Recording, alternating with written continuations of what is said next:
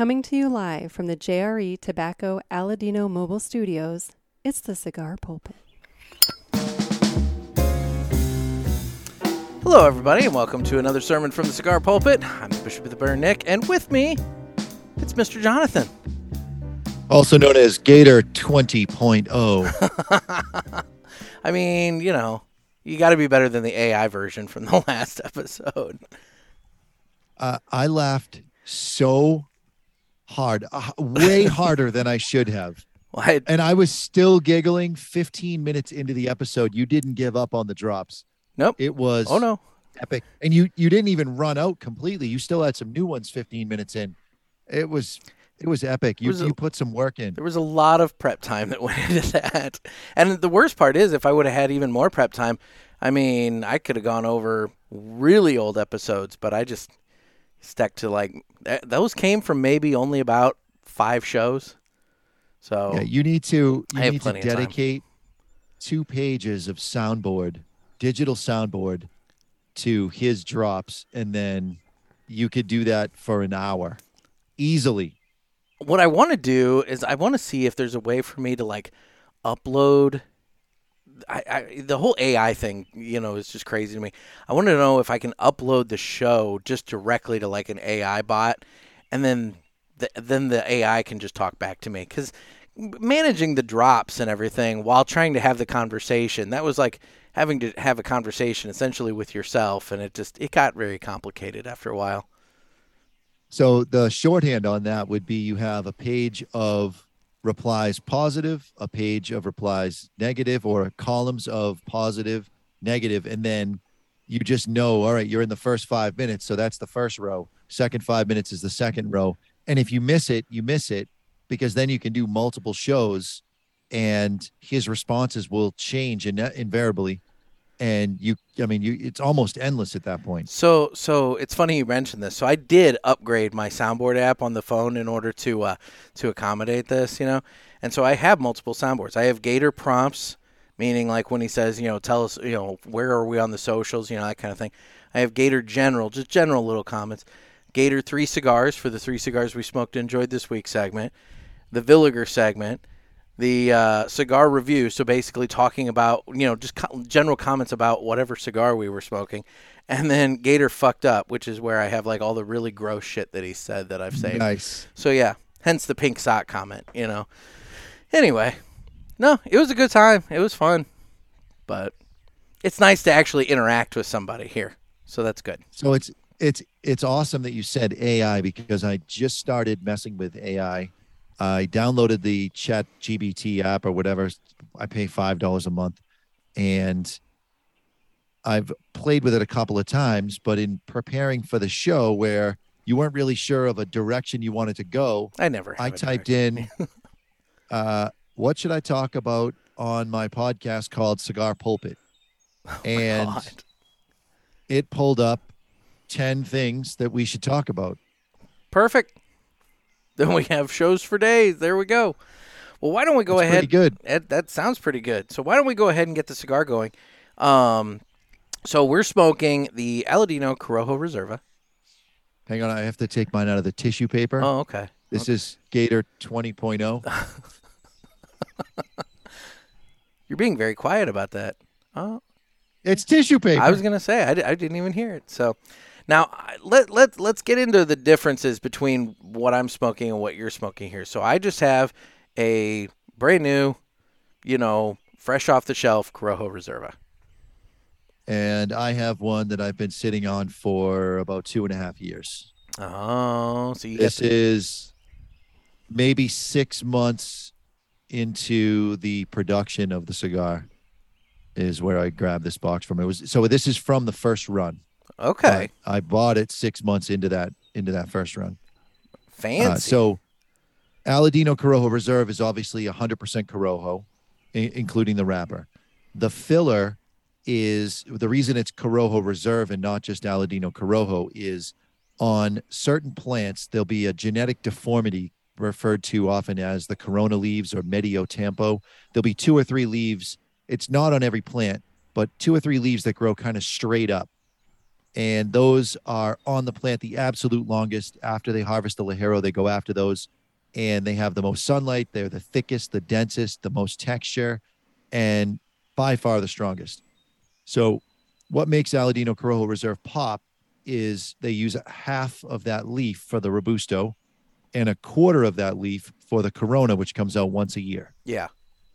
When you get into the Toro and the Figurado in this line, they drop the primings down to regular Ligero. So it still has some punch, but it doesn't have what this has. So the Robusto, I think, is the best thing that they make. It has the most pop. I mean, it. There are some times when you smoke this, and, and because it's those Corona leaves, and that makes up such a large portion of the blend, there's not a whole lot of consistency from batch to batch and box to box as far as the strength level. It can be anywhere from a seven to a 10.5. I mean, you you get two puffs in and you can feel your fillings. They're so strong sometimes. Uh, and also, part of the flavor does come from the outside wrapper. The darker these wrappers ferment, they color sort for the box, but sometimes you open a box and you're like, holy shit, this is a Maduro. Yeah. It's not. It's just that particular batch of tobacco fermented darker. And when Corojo ferments darker, it gets much spicier and more aggressive, which I like. So this is a middle dark hue. There's there's certainly darker ones, but there's also much much lighter versions of this. Uh, this one's on the darker side. It looks like yours is on the darker side as well. It's darker. I mean, I look at now. Granted, I'm looking at you through Zoom and everything. I mean, yours appears to be a little darker than mine, but you know that's all right. It's okay.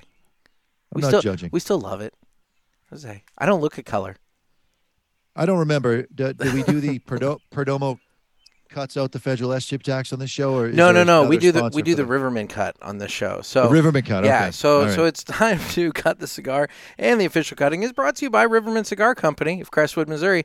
Dan the Man Ponder, he's got your uh, he's he's your home for Aladino in St. Louis, man. He's got everything you need. Um, and he has cutters. and he does have cutters, and uh, you can pick up. Uh, he even has a few remaining um, sticks, maybe a box left. I don't know of the uh, Aladino Candela that came out around uh, St. Patrick's Day time. So that was a limited sale. Um, you can get The your uh, hands the on best those. quote I saw on the MeWe's on that is a, a dude had one, and he goes, "Every time I smoke this, I at the same time wish I bought a box, and I'm so glad I didn't buy a box." They do such a good job with the Candela, but the thing about Candela is it can get to be too much too quick. Yeah. So one or two singles, and if you see them on the shelf, absolutely grab one or two singles because when you're in the mood for Candela, nobody does it better. Well, and to your point earlier about the uh, the number four, the Corona, Dan is sitting on a supply of number fours from last November.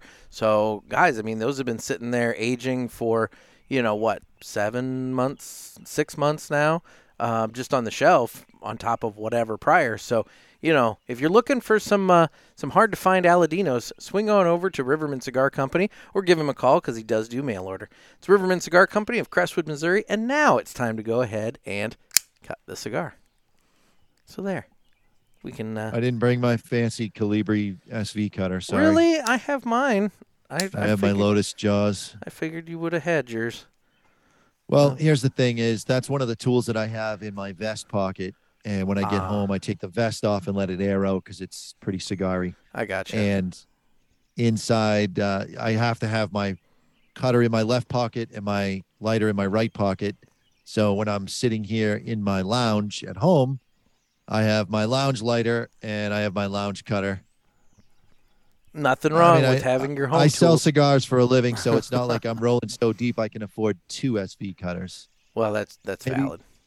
Maybe someday. Someday, it's good to have goals to aspire to. Um. So right off the bat, Right. with what? I'm sorry. On, on your cold draw, you're going to be able to mostly taste Earth. the corojo. The, yeah, there's going to be that earthy and the the threat of spice. Yeah. which is going to present itself when you light it. Yeah, it's it's so, definitely earthy. And on the finish, or if you do a cold retro, that's where you're going to pick up notes of cedar on yours because it doesn't have the same amount of age. On mine, because it's been two and a half, uh, geez, two and three quarter years, almost three years in this cedar box. This is my last one from that batch. Yeah. This one is all cedar. All right then. And when I put it through my nose, a little bit of Corojo, but mostly the sweet portion of Corojo because the cedar has kind of washed out a lot of that spice that you, the thread of spice that's there. Well, very cool. I, I think it's interesting the differences between, you know, the the same cigar. I mean, and that's why we're doing this is the same cigar, but you know, throw a little bit of age on it. Because I did just recently have a listener ask me about, um, you know, how long, how to age, and then how long, you know, cigars are good. And it's like, you know, you hear about people that are buying cigars that were in Winston Churchill's humidor and this kind of thing like that, and it's like are those even smokable or is it more just a collectible to have it at this point? I mean, like, you know, that sort of thing. So I, I have a few things in my humidor that I'll probably never smoke that I just like to look at. And if I smoke them, they won't be in my collection.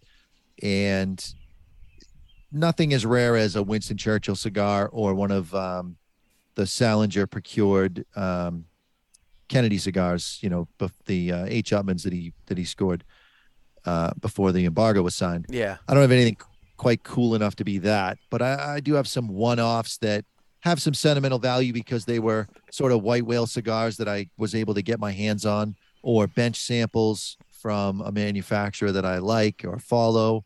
I just got a bundle of the the Skip Martin Volstead pre-released ones. If I open it, it won't be for 10 years. And I'm only going to open it to give Mike and Skip one and to smoke one myself. Otherwise, I'll just be happy to stare at it. Interesting. I'd, I'd rather look at it than smoke it. It's a great cigar. I regret not buying two bundles, but I there was I grabbed the last one that was available. I had gone up to do the show, and when I came down, there was only one, and I'm like, all right, that's mine. See, I would have thought you'd have scored that before. Well, I don't know. I guess you want the customers to get it. You're trying to, well, you know, yeah, being magnanimous. I would, lo- I would love to say that. That's not the case. Oh, okay. I thought that we had so many of them that there'd be plenty left when I came down. And when I came down to my shock, there was only one, and I'm like, all right, it's mine. All right. Well, let's get this thing fired up here. I'm excited to have a cigar here. I've been working on my newspaper today, and uh.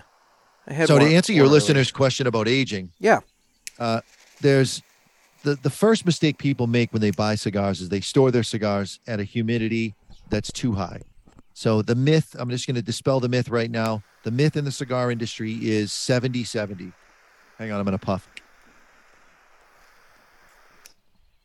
That myth was perpetuated by companies that sell propylene glycol. And propylene glycol stops evaporating at 70% humidity at 70 degrees. So if you hold your house at 70 degrees and you run propylene glycol, your hygrometer will almost always read 70% unless the relative humidity in your house is much, much higher and you've got a lame, cheap glass top humidor that's leaking or you open it during the heat of the day, some extenuating circumstance, but you're going to be able to maintain 70% at 70 degrees with propylene glycol. It is way too high. So you end up keeping the moisture content in the cigar. There's nothing leaving the cigar. And what you're looking to do is get the moisture to leave because with the moisture is going to go the undesirable flavor characteristics that are remnants of ammonia from photosynthesis and remnants of nitrates from fertilization. So getting your humidor, and I hold mine upstairs. I've got ten thousand dollars worth of stuff in my humidor upstairs. A lot of Corojo reserves, but I got a little bit of everything. And upstairs, I hold mine at sixty-two percent. okay. I'm sorry, I hold it at sixty. It, ki- the unit kicks on at fifty-eight. I hold it at uh, it kicks off at sixty. Often, when I go in there in the heat of the day, it gets up to sixty-two, and I don't have to panic because sixty-two is fine. If it starts getting above 65, I need to go find a window unit air conditioner and get some dry air in that room, move a fan, close the window shades, something to get that the temperature down and the uh, the humidity down in that room. So 65 is your top point, is what you're saying then? Yeah. That's when I start to panic. 65 because you you really once you get much past 70 you are going to start seeing, especially with shade cigars, you're going to start seeing your wrappers crack, which most people think, oh my God, my wrapper's cracked. There must be something wrong with my hygrometer because it's reading 75. Yeah. And my cigar won't stay lit and all my draws are terrible. I, I don't know what to do. The, the whole key is you store everything lower, you let the cigar completely degas, and then you can go a step further. That's just if you're a regular person, you got a regular job, you're working nine to five, you don't want to babysit it, you don't want to do extra work. If you want to do extra work, you can do what I did, which is take this cigar and I left it out of humidification, especially during the winter months, for two months. Cellophane off the outside of the box. I let that box breathe. I let the cigars dry out down to pretty damn near 40%. So when you so you do take the outer cellophane off the box. Okay. Yeah, when I'm aging, I do. Yeah. So when um, the cigar has dried out completely, then I take it and put it in the humidor for one month and let it rehydrate. Now, when it rehydrates under those conditions, it's drawing in the aroma of the cedar box that's around it. So the three cigar boxes that I know of that are high quality, high grade cedar are Aladino Corojo Reserve, Bandolero, and Padron. Now, the problem with Padron is you don't know if you're getting a virgin box or not. They'll reuse their boxes up Yeah. to five times. Uh, and they have a program with their retailers where we send the boxes back to them. They call tag them, and then they send us a credit for the box. They save a little bit. We save a little bit. It, it's better for the environment. Uh, you know, they're not cutting down as many trees. So all of my customers that buy Padron by the box are trained. They bring me the empty box unless they're using it to put nails and screws in their wood shop. But Okay. uh, they bring me the empty box and I can send it back to Padron, and then Padron doesn't have to cut as many trees down to make their boxes. But those three are the the premier three when it comes to cedar boxes. Those are the right cedar and those are the right cigars to be able to take out for an extended period of time and make the cigars much better. You know, with uh, a lot of manufacturers dealing, at least a couple years back, I don't know if it's still quite as bad, but you know, box shortages and everything like that. You almost have to wonder why there's other companies that aren't looking at doing a similar program, other than maybe just the hassle of it. it is a little bit of a hassle, but honestly, I think except for Padron having to type in the call tag, we send them the weight of the crates, we pack the crates, we do all the work, Mm-hmm. and then they just send us a call tag, and it costs them eighteen bucks to ship it back to Miami, where they're packing the cigars anyways. I mean, the the boxes never have to go back out of the country; they clear customs unboxed, and they take care of the box. And most people take care of the boxing here in the U.S. Interesting. All right. Well, at least I I, I believe Padron, uh, Selected Tobacco, and Davidoff all handle boxing in the states. All right. Well, there we go. We've all learned something new. So hopefully that information helps out the listener about aging and then also, you know, in terms of length of time. Now, in terms of length of time, real quick, I did kind of explain to him that over time, you know, flavors will kind of, you know, mute. Like if it's a stronger cigar, it'll get kind of softer as time goes on. Yes and no. I mean, the there is there is cigars that are stored in higher humidity i believe age out much faster eh, than cigars that are held in lower humidity. Lower humidity really you're looking to either infuse that cigar with the cedar that's around it or you're looking to really meld the flavors of the filler tobaccos and the binder and the wrapper all together as one so you don't have high points or sharp points in the flavor profile. You have an even flavor all the way across the palate all the flavors kind of hit you at once as those tobaccos meld together but that's going to happen best over a period of time and at lower humidity All right then. So what? Uh, I guess right off the light, what are you what are you getting on your cigar? Because I'm getting a lot of earthy flavor and some spice. So this is the one cigar that's my kryptonite. I have smoked this cigar thousands of times. I have never once got a defining characteristic flavor other than a little earth, a little bit of that cedar wood going on, and spice. There's no toasted marshmallow. There's no Chinese cinnamon Chinese pea pods. I want so bad to be able to say this tastes like something, and it tastes like well fermented Corojo tobacco at this point. I've never once got a flavor off of this, and I want to, but it just isn't there. Interesting. Have you ever gone down to the farm, Honduras? not down to Honduras. That's probably the only country I'll never travel to. Okay. The airport is the scariest airport for every pilot to fly into, Oh, for starters. the place is war torn all the time. You- just you. It was scary going into Managua, Uh huh. and that's a. You talk. I talk to pilots often. You know, a lot of pilots are cigar smokers, and flying into Managua is a little nerve wracking, but it's not really a big deal. There's there's other airports that are a little smaller, but the, it you're literally landing on the e brake. I mean, the pilot almost stalls the plane Oh to be able to come to a complete stop on the runway, and you come to a stop almost on landing. I'm lucky I didn't blow my spine out. That was a brutal landing. So I can't even imagine going into Honduras where they have to avoid the updrafts and surf the plane back and forth from left to right as they kind of buzz the tower a couple of times, waiting for the right wind conditions to be able to land. So you're not. no, thank you. So you're not visiting the Aladino farm. Okay, noted. unless I go into Nicaragua and then drive in the eight hours or whatever it is. But even then, you're dealing with Sandinistas and people with machine guns that are going to kidnap you for money. And That's true. my stupid brother would actually send the money. That's the problem. Ah, no. They'd be reaching out to Dave. He's got more money.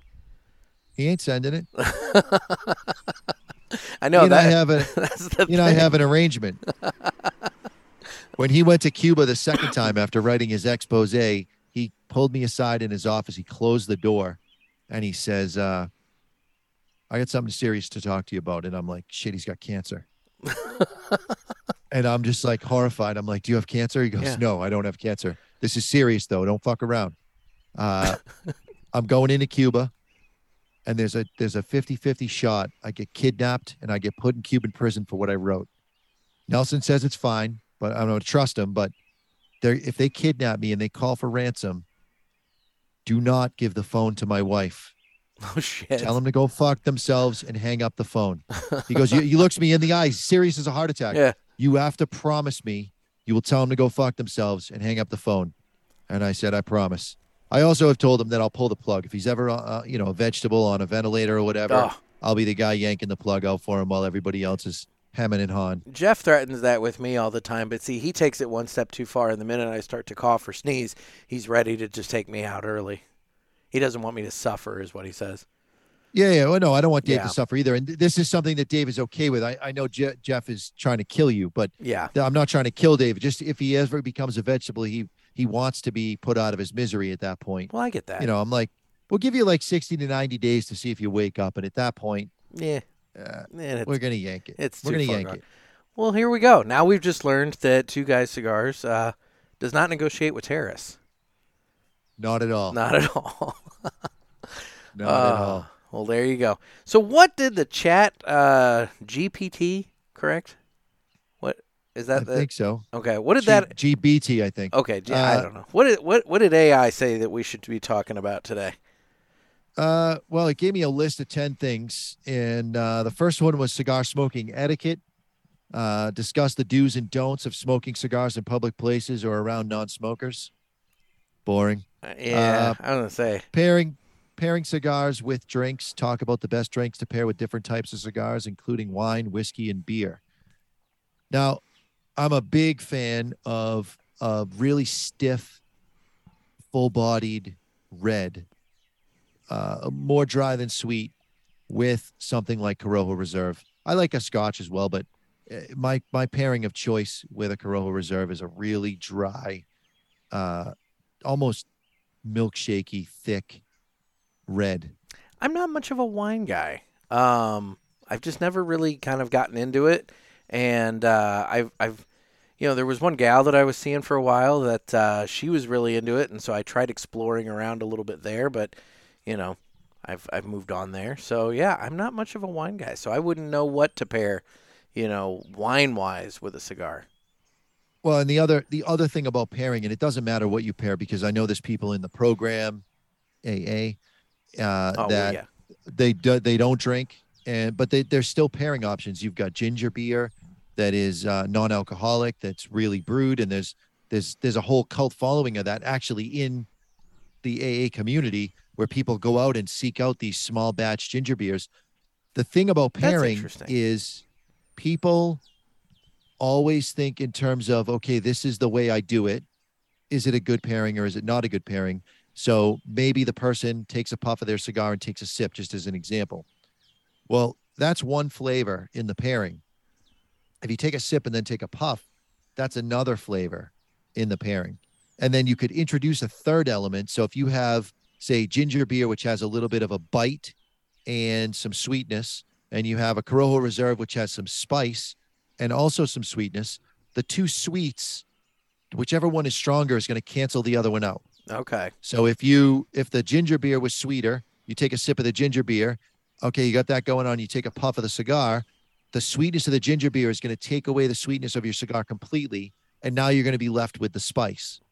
And then inside of all of those items, you also have the other ancillary flavors. You've got your salty components, you've got your bitters, you've got we already said sweet, uh, other aromatic components. So all of those play off of each other in different ways. And that's why when you're doing a pairing, don't always do it the same way. Don't always take a puff and take a sip or take a sip and take a puff.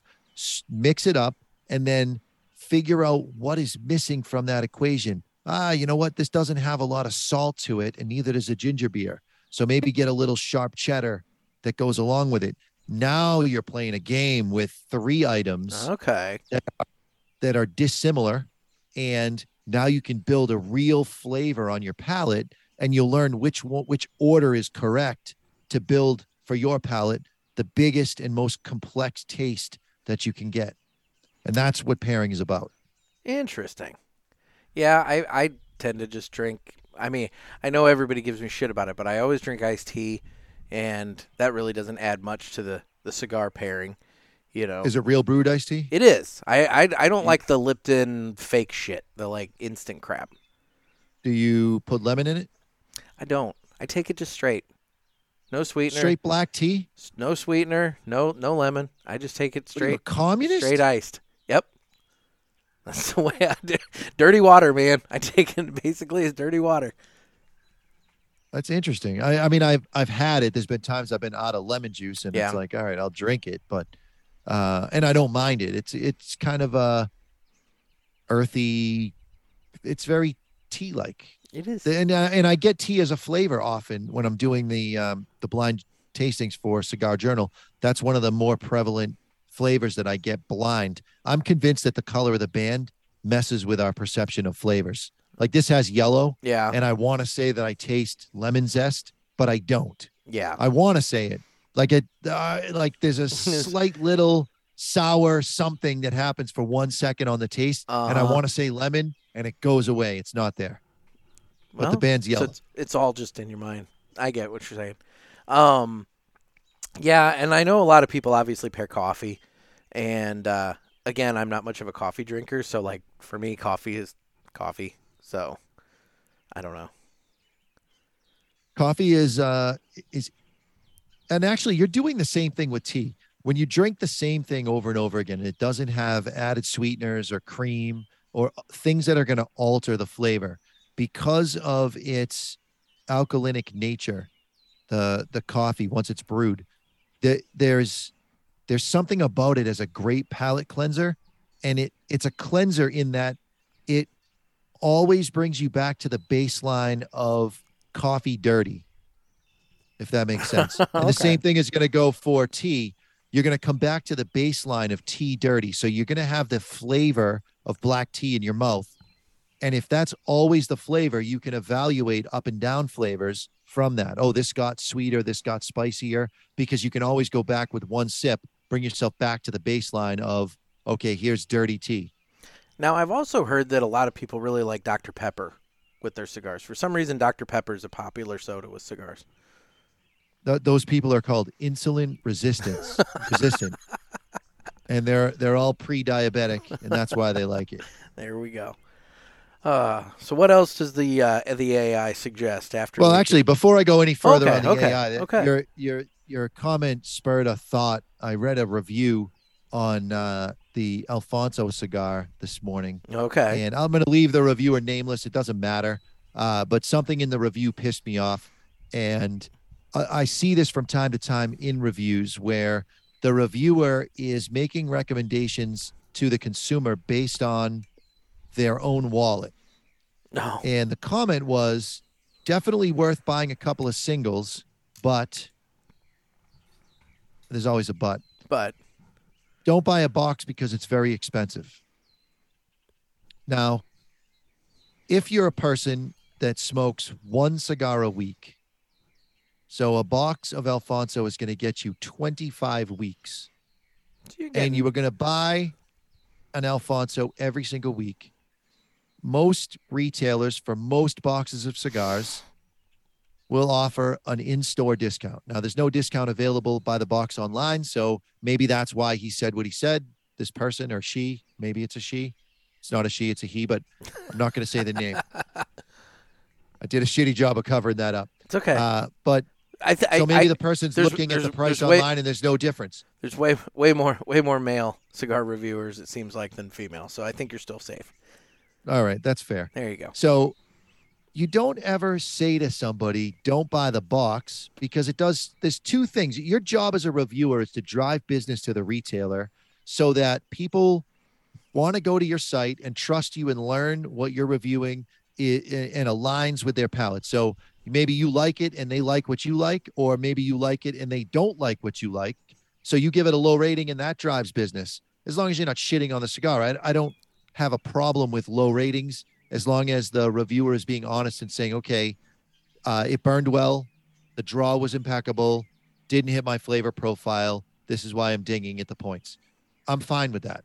So because people will learn to align themselves with the reviewers that they like, Yeah. but to try to educate the consumer in such a negative way and say, don't buy the box because it's expensive. Well, the retailer is probably offering a five or a 10% discount on the box. So if you go say, to the yeah. store 25 times, you're going to pay five to 10% more on all cigars, not just Alfonso, but all cigars, plus the gas, plus your time. So if you bought a box, you save time, you save money, you save gas. It, it's really a win.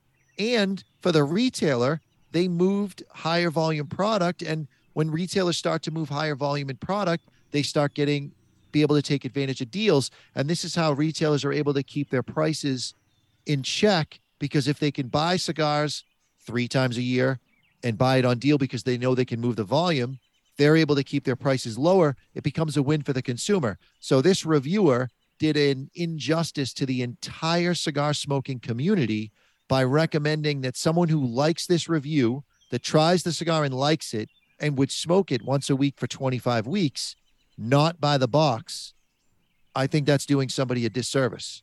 I, I don't disagree with that. I mean, look, when I come across a cigar that I like enough to buy the box, you know, I, it, for me, budget is obviously, you know, a, a conscious thought. Uh, Well, right you're a broke front. ass hoe. Exactly. I'm we I am a broke ass hoe. So, you know, it's one of those things. I'm not buying boxes on the regular, but when I do, it's like it's something that I know I'm gonna want and I know I'm gonna want to burn through, you know, for a while. And again, like you said, there's typically a discount of some sort on the box. So why would you not, you know, take advantage of whatever little discount you can get these days? Absolutely. Yeah. Well, and and you're you don't even realize but you're helping that shop owner move the volume that they need to be able you're helping yourself in the long run because that retailer can keep his prices lower because they're moving the volume and that's the that's the name of the game in cigars Now, one thing I will say, I find it fascinating. It seems like different regions of the country are box regions versus single regions. Like here in St. Louis, I you know, talking with retailers, we don't have a lot of the box buying culture for some reason. It seems like it, you know, people they pop into the stores more frequently. They kind of use the shops as their personal humidor, and they just come in, get a few sticks, and then the next day they'll come in and grab a few more, and you know they just kind of go Oh. that way with it. i'll tell you the reason there are pockets of cigar stores in the united states where they don't put the price of the box on the box that little silent salesman because uh, consumers are shy they're strapped for time and especially guys that have the means to buy boxes they don't want to wait the additional 10 or 15 minutes for the retailer to be done waiting on the last customer, to come over and greet them, shoot the shit for a minute. What are you looking for? Well, I was thinking about buying a box of this, but I want to know what the discount is. Now they have to go over to the computer, see what they paid for it, figure out what the appropriate discount is, do the math, come back to the customer and say, "Oh, it it was if you if you bought the 20 cigars, it's um $110, but if you buy it by the box, it's $100, $99.99." If you put the price on the box, do you think that retailer would sell just one extra box a year? Because if it's me, I'm not listen. I'm not saying I, I don't have the same means that other people have. Yeah. I, I do okay in my in my job, but I'm the guy that is going to buy the deal, and I'll spend a little extra, eh, right now to save money in the long run, and I'll budget my in this case cigars smoking. I'm not going to smoke 30 cigars because I have 30 cigars. I'm going to keep to the the amount that I smoke. So I'm going to spend the money if I can see that there's a discount. And there's a million of me across the country. Yeah. So the retailers that don't put the price of the box on the box, and any retailers out there listening, go spend $31 on a P Touch labeler, and you're going to spend $15 per cartridge. Get 30 cartridges. You get you can buy them on deal, and print the single price and the box with the discount right on it. Put it right on the box, and you will sell one extra box of every SKU you carry this year and you don't even owe me a commission check. You can you can keep the money yourself. All right. Well, there we go. So okay. Um. Was that too forceful? No, Was I too mean, aggressive nah, there? You know, it, it was fine. I mean, look, it was you were obviously passionate about this this topic, and I I respect that. So another thing, the next thing it says discuss the history of cigars, dive into the origin of cigars, their evolution over time, and I don't know if you know this, but the origin of cigars can be traced back to ancient Mayan civilization, where tobacco was used and grown for ceremonial purposes. Okay. This is all coming from AI. This is, yes. Christopher Columbus is credited with bringing tobacco to Europe after his first voyage to the Americas in 1492. We know that. He discovered the Taino Indians while he was looking for gold. Uh, the first cigar factory was established in Seville, Spain in the early 17th century, and smoking cigars quickly spread throughout Europe at that point. Okay. In the 19th century, you have Cuba coming into the game uh, with making cigars there. Uh, and at that point, they were known for their high quality and rich flavor. At that point. Well, because later on, uh, because the, the other thing you can do with it, with AI is you can ask follow up questions on the different points. Interesting. So, the one of the points is the Cuban cigar industry was nationalized by the government in 1960. And many cigar makers fled the country to continue their craft elsewhere. So that made me ask the question: What happened to the economy in Cuba? And the nationalization of the Cuban cigar industry in 1960 had a significant economic impact, both in Cuba and globally. The Cuban government took control over the privately owned cigar factories and brands, including well known names like Partagas and Montecristo. And this led to a decrease in the quality of Cuban cigars, as many experienced cigar makers had already left the country. So, this is where you start to see the decline is 1960, moving to now, where you have Chinese owned distribution and the pricing model of Bangkok. Is it? No, it's not Bangkok. Hong It's Kong. Hong Kong. Hong Sorry, Kong. Hong Kong. The pricing structure of Hong Kong. So a regular Cohiba is a hundred dollars, and a Behike is three hundred starting, and it goes up from there.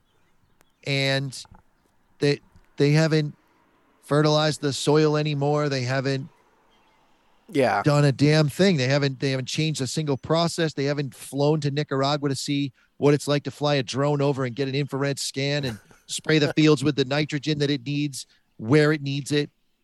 They haven't done anything. They just raised the price. So that makes that cigar not only completely out of the reach of regular cigar smokers, but also has fueled uh, the industry of fake Cubans fake Cubans are now at the highest levels they've ever been because they can sell what they were. Uh, I bought my first box of fake Cubans for six dollars and fifty cents a piece in Mexico. Uh, got ripped off. Found out actually, Dave told me when I brought them back. This was years ago as a consumer, and but now they can sell those. They're not going to settle for six dollars and fifty cents because Well, yeah, because the, the co- real ones the are so much that's in a regular box is a hundred. Uh, they're going to sell them for thirty, Yeah. and they're going to get it. Uh, nothing like slicing open a cigar and finding hair and fingernails and newspaper clippings. Well, where do you think they get the flavor from? Well, yeah. It's not the tobacco. not the tobacco. oh my god. Um, well, you know, I, I've never smoked fingernails and hair, but I would imagine it would be an interesting flavor profile. Did you smoke those fake Cubans after Dave told you they were fake? Yeah, they were. fu- I mean, they were they were good cigars. I I liked them. Yeah. and that's what he said to me. He said, "Do you want me to tell you the truth, or do you want to just keep believing that you bought Cuban cigars?" And I'm like, "Oh, well, you just told me the truth, didn't you?" Uh, mean- and he goes, Technically, like, okay, you can make an argument you bought Cuban cigars. You just didn't buy the Cuban cigar you thought you bought. "I bought a cigar that had a Cuban band on it." Is what I did. I bought a Mexican cigar in Mexico. ah, had a Cuban band on it. Okay, okay, okay. Well, So in in Cuba, on the street, you can order from anybody that is willing to sell them to you anything you want because all the cigars are the same. So all you have to do is say, "Okay, I want Behike 56." yeah, They're three dollars a piece as long as you pay in U.S. cash. They're three dollars a piece. You want the hologram on the box? They might charge you an extra ten bucks. You want uh, the numbered box? It's a little bit more. But for three dollars a cigar, you can get anything you want. hmm. And I said, I said no in Cuba, and I gave the guy five dollars for the one that he gave me because he said, "Here, I want you to smoke this, and I'll be back tomorrow." I gave him the five dollars for the cigar because I felt bad. I want him to at least make some money. Yeah, I ain't buying a box of cigars for three dollars that's unsmokable, and I bought every front mark I could get my hands on. I smoked damn near fifty cigars while I was there. They were all terrible once once you got to the they were okay for the first third once you got Yeah. to the halfway mark you started getting heavy ammonia ammonia.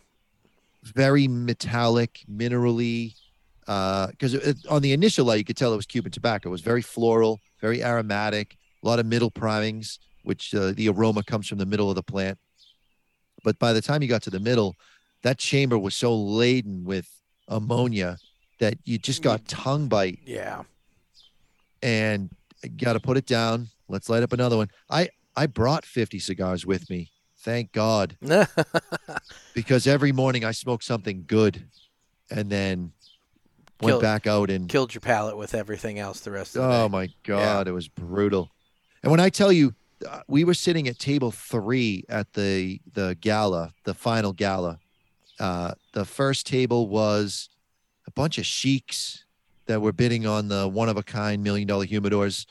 Uh, they had the headdresses. I mean, very elaborately dressed, and I guess they were sheiks So you guys were down there two. with, for the fest. For, this is for the for festival. the Habanos Festival. Oh, yeah, okay, okay, 2015 or 16. okay, The table two was Cigar Aficionado and their crew, and we were at table three. okay. And I'm telling you, uh, when they started at, at our table was the head of the Cuban FBI. She was a smoke show, by the way. Smoke show. Ah, Uh, so th- th- we're sitting there. We sat on our hands during the auction because the shit was starting at the cheapest one started at fifty thousand dollars and it went for two hundred and fifty k. dear God. Oh my god, these guys were just bidding. Yeah, wave the hand. Two fifty. Must be nice. Yeah, I mean, it was know. nuts. it was nuts. Oh my. Um. So, uh, I don't know. I I had a thought and it just totally blanked out of my mind. Um. So speaking, you mentioned cigar aficionado. So um, like, I don't know if I've talked to you about their uh, their number one pick, uh, being a Cuban cigar and uh, and everything. I mean, like, you know, thoughts. It's not it's not good for the industry to have the magazine of record. The, the arguably, if not the most recognizable magazine of magazines. Yeah. Maybe Time Magazine has a little bit more uh, cachet, but they they are the magazine of record for cigars. Yep. And to tout, eh, to even review cigars when your your publication sells in the United States It's based in the United can- States. only they only take advertisers from companies based in the United States or with US distribution there, there may be some watches that are not based in the US but Yeah. by and large their their cigar companies are writing checks out of Miami and Tampa to put the the ads in their magazine and they just give their advertisers the middle finger time and time again by putting a Oh. cigar out that is supporting communism and is not supporting the very industry that is supporting their magazine. How do you It's feel if you're, bullshit. how do you feel if you're Rocky Patel? You've gotten second place what twice behind a Cuban cigar now? and listen, Rocky has done more for this industry as a manufacturer and as a person than probably anybody else. And that was before he got on Tucker Carlson. I was say his That lobbying interview- efforts. Yeah. That that interview put him over the top as far as I mean, the man the man could do no wrong in that respect. But I mean, you don't throw the guy a bone. He comes out with his 60th cigar and it's good. It is good. but it's better than any Cuban. I mean, it, at seventeen dollars, I still think it's good. It's not. It's not overpriced. Yeah. It's not underpriced, but it's not overpriced. At seventeen dollars, it's a good cigar for seventeen dollars. So, uh, yeah, you just give you give all your advertisers the middle finger. It's not. I, I I recommend that you don't run your podcast that way. I mean, I try not to. Oh, if I was I if. I was a manufacturer advertising, I would pull out so fast. The readership on that magazine has dropped so much. Well, and I'm still I I've been threatening to do it for a while, but I have the numbers. Like I have the numbers. It's all public. And I, a little tease, the numbers that they're putting out, they make no sense. But that's neither here nor there. Cuz see, All right, here's what I, here's is what I'm going to say to you. Okay. The next time I'm on this podcast, and let's do it sooner rather than later. Okay. That that's the episode. Okay. Cuz cuz here's the thing. Uh, They always by by law since they're mailing under a periodical permit so they get cheaper, you know, uh, rate for their postage. I do the same thing with my newspaper. You have to run a statement of ownership every year. So I've been looking at the statement of ownership and it it tells you what you need to know. So it's it's public record. You're not even really pulling No. the curtain back. You're just teaching people how to read. Except, well, yes, it's a complicated form, and the thing is, when I'm loo- when I've been looking at their records or their their their statements of ownership over the last however many years I've got, um, like I said, some things don't make sense. Like for example, one year maybe the print number is X, and maybe the next year the print number goes down by three thousand, but maybe the digital number goes up by three thousand, and then the next year the print number goes back up to where it was two years ago, but the digital number drops back down accordingly. I mean, there's some there's some fuzziness.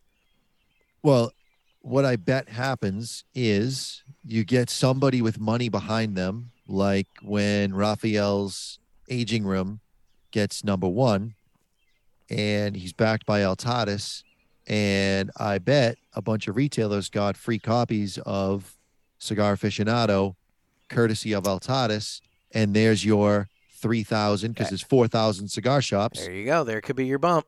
3,000 of them carry Altadis products, if not more, right?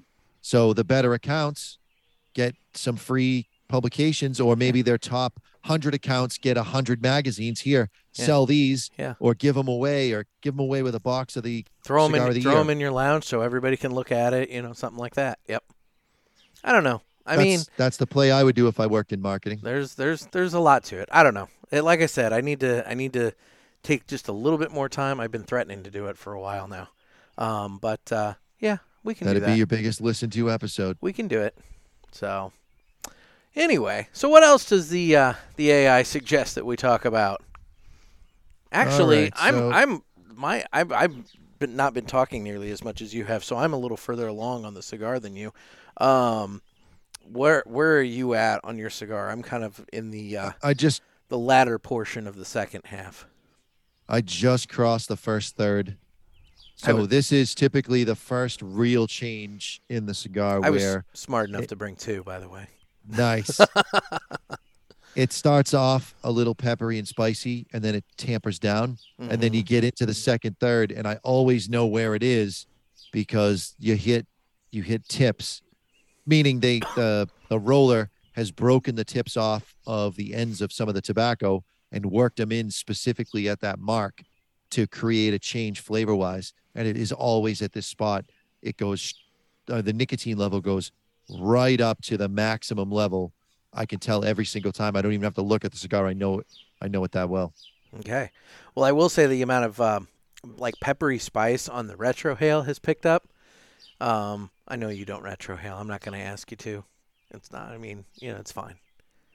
yeah it's not something that i'm going to do with this That's fine. i'll That- die That's fair. i would die I don't want that. I don't want that. So, all right. So, what else are we uh, are we being instructed by the AI to uh, discuss? Now, this is an interesting one. The health benefits of smoking cigars. Explore the potential benefits or drawbacks of smoking cigars, including their effects on the body and mind. oh, it- interesting that go ahead. that AIs go in that direction. It is because let's be real, it's all about relaxation. And you're right. It's interesting that the AI went with more of the positive benefits and not so much talking about, you know, threat of this cancer or that cancer and whatever else that everybody always tries to label tobacco products with.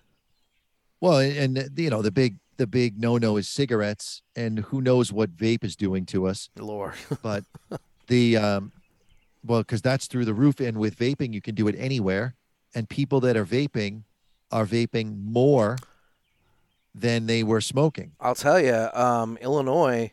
I just got a, uh, a news report about this the other day. Um, the uh, state house and state senate have approved an amendment to the Illinois Smoke Free Act that will ban vaping indoors. It will be now treated as uh, cigarettes and all the other tobacco products, where you got to be like 25 feet from a door and all this kind of bullshit. Lame. I mean, I, yes. The There's only no secondhand vape. There's nothing to I- it. No, I get that, but like I'm kind of like okay, you know, I, I part of me is like is, is I I get where you're coming from, but my my standpoint is if I can't do it, I don't I don't really want them to do it. No, that's no way to live your life. Ah, you know, I'm I'm a bitter guy. live. I'm a bitter guy about this, and that in that it it bothers me. if me. we don't fight for them, if we Oh, don't fight for them and play gonna- offense, but they're not going to fight for us. they don't need to. They don't need to. But if we fight for them and we win, we get our foot in the door, and we can move on to the next thing. Because eventually they're going to tell us we can't smoke in our own cars. I'm going to be arrested. They can kiss my white ass if they tell me I can't smoke in my house or in my car or at work. I will be the first one arrested. I promise. Take me. I mean, so where is New Hampshire in terms of uh, marijuana, like i- recreational use?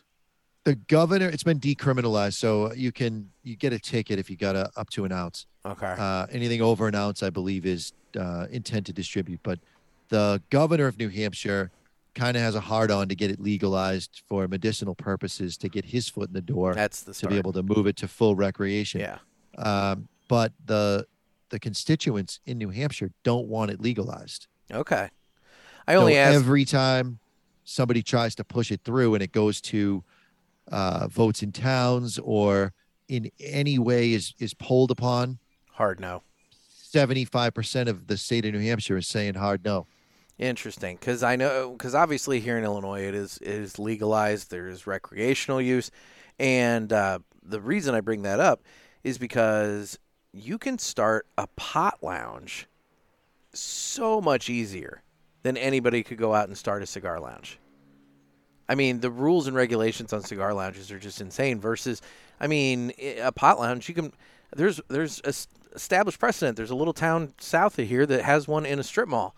So you're So they're, they're literally sharing a wall with another business. Whereas a cigar bar or cigar, not even cigar bar, you can't have alcohol and cigars at the same place here in Illinois. But um, a cigar lounge has to be a minimum of 15 feet in all directions from another building and can't have another business or a residence in the, in the building. And the, the killer is that all of the data shows that if you smoke one to two cigars a day, and this is not just monograph number nine, it's monograph number nine, and it's all three FDA studies done around 2007, 2008. They mined the same data that monograph number nine used, and they all showed one to two cigars a day not only is not an increase in overall mortality, it's a decrease in overall mortality than a non-smoker. All causes of death being being 1.0.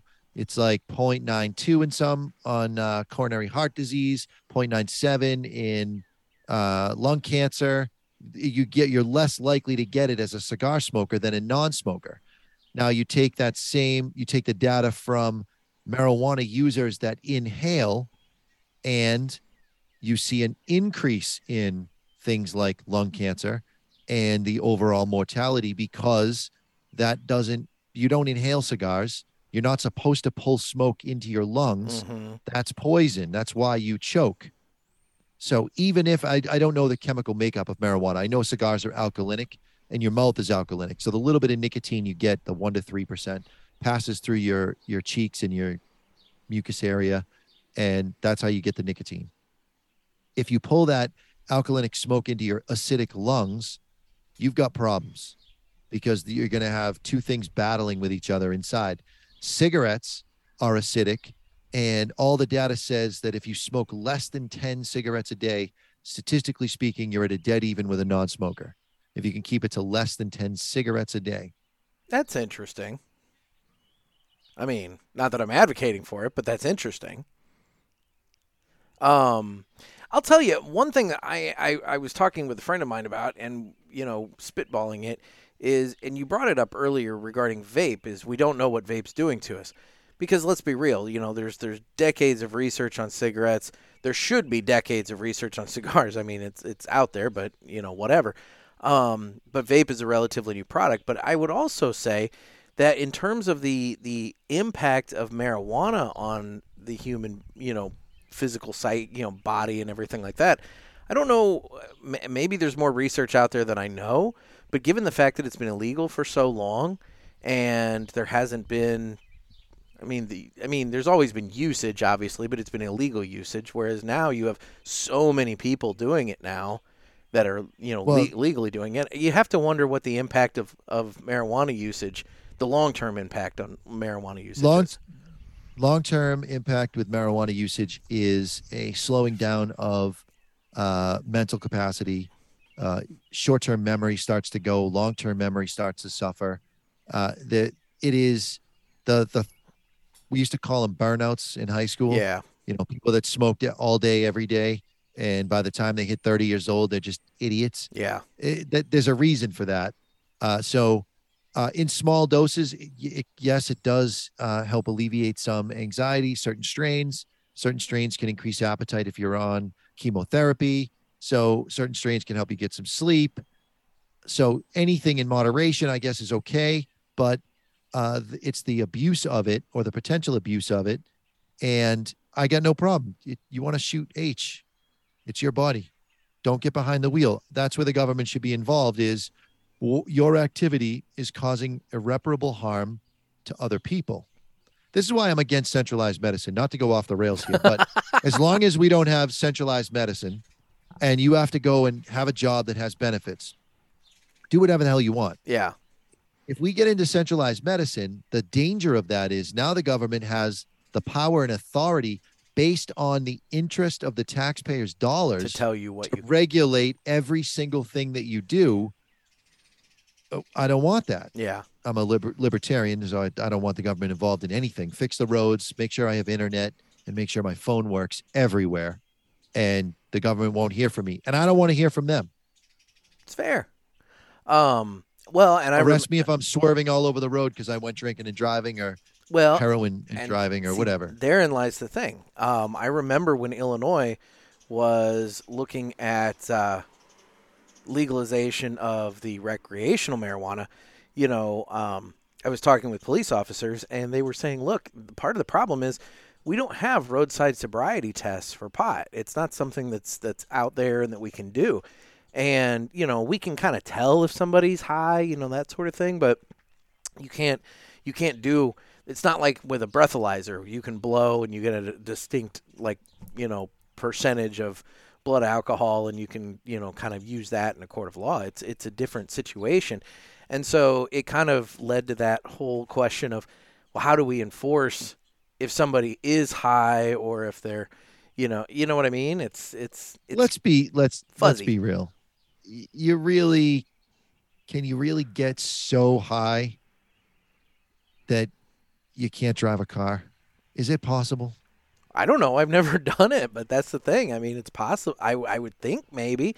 I remember being out in Colorado in 2015 to uh, going to my friend's wedding, and I'm driving down the interstate, and there's a car next to me, and they've got the windows rolled up, and they're hotboxing. You couldn't even see in the car. We could smell the pot in our vehicle with the windows rolled up.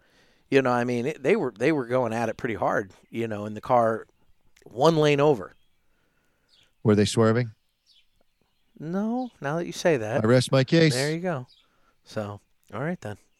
I just don't think I, I, I don't think that the the concern about the usage of marijuana and being impaired is as prevalent as the use of alcohol. With marijuana, I've seen so many times where, you know, I'll be at a party and there'll be a group of people politely standing off to the side, which you should do if you're at a party smoking a cigar as well. You just move remove yourself Yes. from the general populace. That goes back to that, that And- first point. Yeah, yeah, see, I brought it go. full circle. That's called a segue.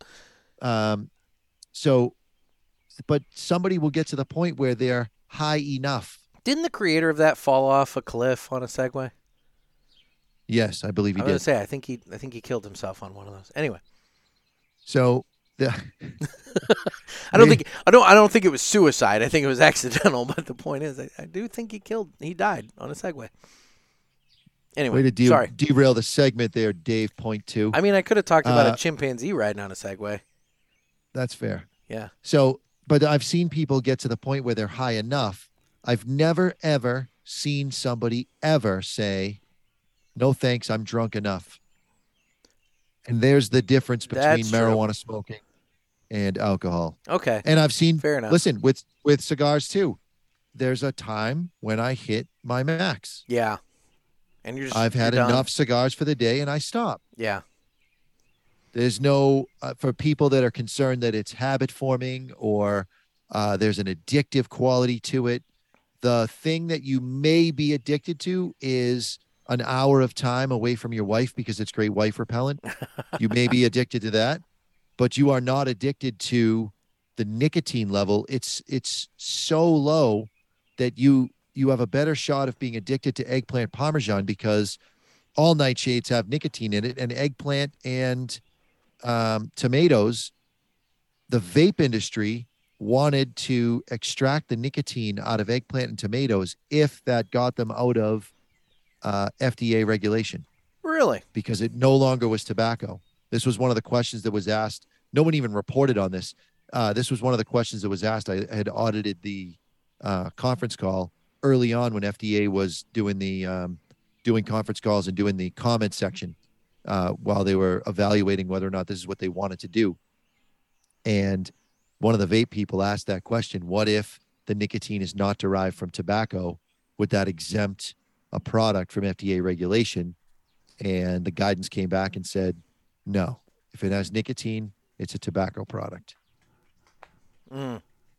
Well, then there's a lot of restaurants in the Hill neighborhood in St. Louis that uh, probably ought to have the FDA banging on their door. But every italian barbecue man there you go. You Well- got to be there So then is Dave addicted to eggplant parm? have you seen him I mean, I don't know if he likes He would- egg, he- eggplant parm. he would be my exhibit a for eggplant parmesan being addictive I'm like, I, I mean, I know he likes chicken parm, but you know, I don't know about eggplant parm. But okay. well d- does he like chicken parm or is he just particular about what he calls chicken parm Well, that's valid. The whole fried chicken debate.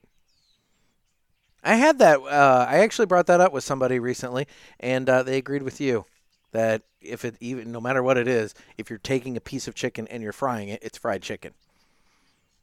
Yeah, that's all I'm saying. Yeah, I get I'm it. not saying you're going to go to a restaurant necessarily and order fried chicken and get chicken tenders, but I've done it. It has happened. It's happened. That's what that restaurant calls fried chicken. It's boneless fried chicken. There you go. Okay. So the next AI uh, topic is say, what is? Where are we? Run out cigar of accessories. fried chicken uh, thing. Every cigar smoker should have cigar accessories. You should have a lighter, a jet lighter. I recommend Vertigo Cyclone. It's the one I use, not just in my little den here, but I carry it in my pocket at work. And the reason I carry it, I can use any lighter in the store. When employees get hired, we give them a lighter. What lighter do we give them? The Vertigo Cyclone. Why? Because when that employee strikes the striker, the lighter has to ignite because there's a silent sales pitch that's happening from the employee to the consumer. You should have one of these because I have it Mm-hmm. and it look it works every time. I mean, I put my cyclones through the washer and dryer I've done the same. seven, eight times. Maybe not that many times. Yeah. Well, I'm fortunate. I'm I'm I'm tall and thin, so I can't afford my for my jeans to shrink. I can I can afford the waist to go in. I'm skinny enough, but I can't afford the leg to shrink because then you could see my socks, and I don't want that. So I dry my clothes on medium low, so the the lighters never exploded on me. But That's good. They always work better after the washer and dryer too. All the carbon gets cleaned out of the jets. Yeah. Them shits work great. Uh, so you need you need a jet lighter, preferably Vertigo Cyclone with the patented Vertigo big ass tank. Uh, you need a good cutter. Vertigo makes a very good, inexpensive Jaws cutter that has the serrated blades. Uh, Colibri makes the, the the cutter you have, the SV The cutter. SV. They also have an S, which is just a straight cut. They have a V, which is just a V cut. I, I just I had anxiety trying to pick which one I wanted, so I got the SV because it had both. It just was easier. The only thing I'll say about the SV, and this is a very, very minor quibble, it is a little heavy in the pocket. Listen, Here we go. Here we go. you're a bigger guy. I, I am. Your sweatshirt already has enough heft to it. You're not going to even notice, and you don't even notice what it's in your pocket. Oh, I It's notice there. when it's in my my my pocket in my shorts because what'll end up happening is like the weight. Eventually, I'm I'm tugging on the pants, pulling them back up. You need to buy shorts with a drawstring or wear a belt. That's I I wear a belt, but I I, I don't know. I guess I need to go up a hole in the belt. I don't know. We'll see. so. That's not a bad lighter, problem You need a cutter. It's not a bad That's problem. not a bad problem. Anyway, uh, you also, you also, if you're if you're buying more than a handful of cigars, you need a humidor. hmm If you're buying a handful of cigars to smoke over the next couple of days and you come and buy the shop again, fine. You don't need a humidor. But if you're buying more than six cigars every two, three days, start buying by the box. Get yourself a humidor. There are points programs available at cigar shops where they you may even be able to earn yourself a humidor. There's there's lots of ways to get them. You can win them in a raffle, whatever. I was gonna say a lot of times you see them at events where they're, you know, doing like the drawings and that sort of thing. The magic number, by the way, for uh, winning almost every time at a drawing is three boxes. Really? Yeah. Because what they'll do is they'll say, okay, there's X amount of tickets if you buy a box, there's X amount if you buy two boxes. And then what you say is, if I buy two, if I buy three, can I double up on the two boxes? There's no retailer on the planet. If let's say the number's 30 tickets, there is no retailer on the planet that is not going to give you 60 tickets for three boxes. Now you're 20 tickets a box. Boom, Right in there. in there, in like Flynn. There you go. I mean, I'm sorry, 30. What's the raffle we're doing right now? The raffle we're doing right now is for McAuliffe, and we're giving away a putter. So it's buy a box, get 10 chances. Buy two boxes, get 30 chances. okay. So if then, the guy buys three boxes, You're gonna am I going to give him 60 chances? Of course. of course you are. I want that third box. And you know, he wants the putter, so there you go. and he's and he's probably going to win the grand prize. He's probably going to win more than one prize. Well, yeah, with 60 tickets in the drawing, that's valid. Okay. So three boxes. I is learned the that- magic number. Yeah, I learned that from Dave, who learned it from a customer. His customer won every raffle. He won something in every raffle, and he finally went up and said, "How do you do it?" Because people think it's fixed that I'm pulling your your tickets out, and we don't even put uh, people's phone numbers. They have a Stogie Points account, so we write their Stogie Points number on it, so you couldn't look in and know who it is. If you wanted to cheat, you couldn't. Okay. It makes it random, random. Yeah. So the guy's stogie number would get pulled every time to the point where Dave had it memorized. he knew who it was when he read it. So he's like, How do you do it? He goes, Well, mathematically speaking, if you're offering this amount of tickets for one box and this amount for two, if I get three, I can double up and boom, mathematically, I now captured 50% of the tickets that are in the pot. So I got a 50 50 shot of making it. You got three prizes. I'm going to get one of them.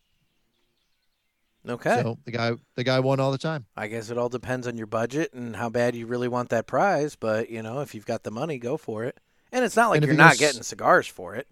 Correct. And Yeah. a lot of times with with events, they're giving away free cigars in addition to that. Mhm, mhm. And I know guys like Rocky, they do two and three box deals where the the the second item of swag is has real value. Okay. Well, I don't. I I'm typically not buying three boxes at a time, but you know, well, I'd take that back. When I was out at your place last September, I I think I bought at least. I know I bought at least two, because I know I bought a box of Abuelo and I bought a box of the uh, Cigar Authority Lancero, which I still have some of those left. Nice. Yeah, but I'm trying to remember if there was a third box that came home with me. It's very possible. I can't remember. There was a lot of cigars that came home with me out of that trip. I'll say that. But anyway, That was a it was a good trip. It was great to have you on the show. yeah, it was fun, and uh, I, I, I mean, I, I don't currently have a ticket for the New England Cigar Festival. Um, I do. What the hell are you waiting for? Well, I have my son that weekend, and switching weekends is not exactly the easiest thing to do. And uh, this this far in advance?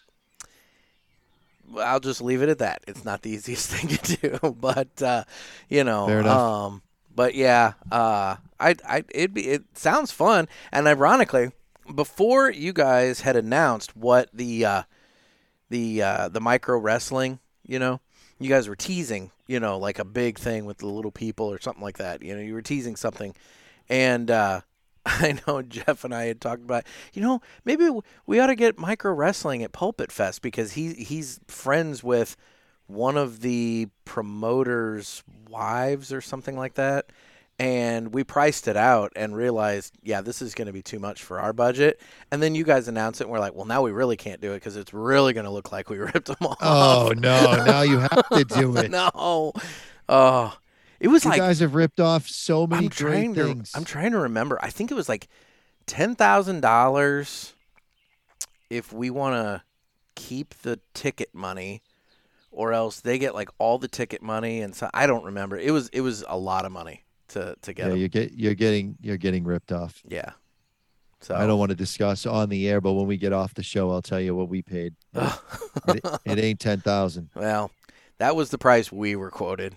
So Dave would have done it for ten thousand, but Oh, I think it, I, 10,000. I've look. They've come through this area, and I've threatened to go a number of times. The problem is they're always at strip clubs, and for whatever reason, I don't know why they're always at strip clubs, but they always are at strip clubs around here. And I just, you know, I didn't want to. I, I just didn't want to go. But uh, one of these days, they're going to hit an actual bar, and I can go and watch the micro wrestling. I hear it's a good time. I can't wait for it. Uh, we just cut a promo. My, uh, I think you met Larry when you were in. Um, Shorter, shorter gentleman. He's almost a little person himself. Older guy, silver hair, looks like Mike Cusano. uh, possibly. Sounds so, familiar. anyways, uh, he and my assistant Trevor went to uh, yes, yes, I do remember Larry. Yes, yes, yes. Okay. So he loves he loves the wrestling. And so they go and they had said to Dave, We're gonna go early. And we already talked to the promoter and he's gonna let us cut a promo for the Cigar Expo because it's the same troupe that's gonna be there. Oh, cool. So he um, Dave writes up a script and sends them with the script. The little people memorize it, and but I think they messed up the two guys cigars.com. So Larry comes on screen and he like po- pokes his finger into the the man's chest, like just a little bit down. He's only a little taller than the guy, and he says, "That's two guys cigars.com. Get it? Two guys cigars.com." And the guy slaps a headlock on him and starts giving him a noogie. And he punches him in the sack and says, I've never lost to a midget. Punches him in the balls. So I don't know if that promo is going to make it on the Cigar Authority, but if you go to the Oh, uh, needs to. Cigar Expo Facebook page, you can watch it. It's a it's a riot. It needs to. Now, technically, 4'11 is the cutoff for uh, for height. I think I think that Larry is five foot tall. Okay. So, four, yeah, I was gonna say he might have cleared it by like an inch, but yeah, four Yeah. four eleven is is and below is considered, uh, you know, little person. So, anyway, Different fun facts that we learn here on the show. I was gonna say. I think it's time that we address the elephant in the room. oh, yeah. I'm going to take you to task on something. Okay. Oh, okay. Now, I'm going to teach you about negotiating. Okay. When you negotiate and you lay something on the table, like four rotisserie chickens, I'm open to four rotisserie chickens. and then you remove three rotisserie chickens, that leaves you with less rotisserie chickens in the negotiation, thereby making your offer less appealing. Or maybe I removed them so that I could bring them back later. But you- just don't don't say it. You, then you can always up the ante and say, okay, we're going to go to four rotisserie chickens. But you went to four, then you went down to one. Now I don't get a rotisserie chicken, and I happen to like rotisserie chicken a lot. I mean, I'm Uh, you you would have had my vote. I'm I'm all in for the rotisserie chickens. But it's too late now. I'm soured. Oh, but see, you know, you're still gonna get a rotisserie chicken out of the deal. I thought I thought the bit about the uh, I thought the The Cracker Barrel gift cent- cards. Cracker Barrel gift card was good, but the, the Yeah. 17 cent voucher at the casino. Oh my god. Yeah, you know. Now, did you did you happen to listen to the follow up with uh, Trey Mac Shipley from Aladino, where he offered up uh, the Bill Belichick rookie card and a variety of other Yeah, yeah, yeah. I did questionable hear that products? episode. Yeah, Yeah, I heard that one. the the Spanish Um, Fly. He- Really awesome. Yeah, he did take back the uh, toothbrush holder. We'll just call it a toothbrush holder. The uh the thing I dig about Gator the most is the excitement that he has and the salesmanship he has about really mundane shit. Like the his his MREs, the po- possibly expired MR. Oh, trust me, so they're probably thrilled expired. To pop those in. He was so happy with himself. given the fact given just just thinking back to the one time on the show that we did eat an MRE and uh yeah, I'm I can guarantee you they're expired. That cheese spread that he had, it was multicolored. It was very very nasty. Could have been poor wine. No, it was more of a green, not a red kind of multicolored. Gotcha. Yeah, it was it wasn't good. Well, But, you're more uh, of a wine guy than I thought. Well, I'm I'm than you than you gave I'm- yourself credit for. I'm aware that I don't think wine comes in green. Maybe it does, but none that I've ever seen. Maybe a St. Patrick's Day limited edition or something. There you That's go. beer. There you go. Like a Candela wine or something. Well, you know, I don't know. Negotiations are still, you know, being mulled over on our side. We're we're we're debating um, you know, what where we want to go next, but It We'll- was we'll it was see. such a brilliant concept, and the the stealing of the broke ass hose and putting it on a loop. Brilliant. The it's brilliant. see I, I, like I that actually wanted to come on and pretend like I was mad at you, but I, I just have to I have to say to your listeners that the the folks on the Cigar Authority and the folks on Cigar Pulpit are cool, and a lot of shit gets said to help each other's episodes and do this cross pollination, but it's all in good fun. It's good natured. We all can take a joke, and I just look forward to whatever the next either edition of this joke is or whatever the next thing is because you guys you get the humor of the parody and you take it just far enough. It's never annoying. It's very good and it's very well done. Oh, I still think back to the episode that we did where we actually did legitimately parody you guys, and uh, we had a lot of. That was fun. the first one I listened to. We had a lot of fun with that one too. uh, oh man, yeah, no, that's the thing. It's it's it's just all in fun, you know. And I'm glad that we're able to do that because I mean, you know, all it takes is somebody to get butt hurt, and then suddenly the fun goes away. So I'm glad that Yeah. Everybody is in, in on the joke. With the amount of shit I take on our show, you know that I'm never going to get butt hurt. Mm-hmm. It's it's all good. it's all good. Well, good.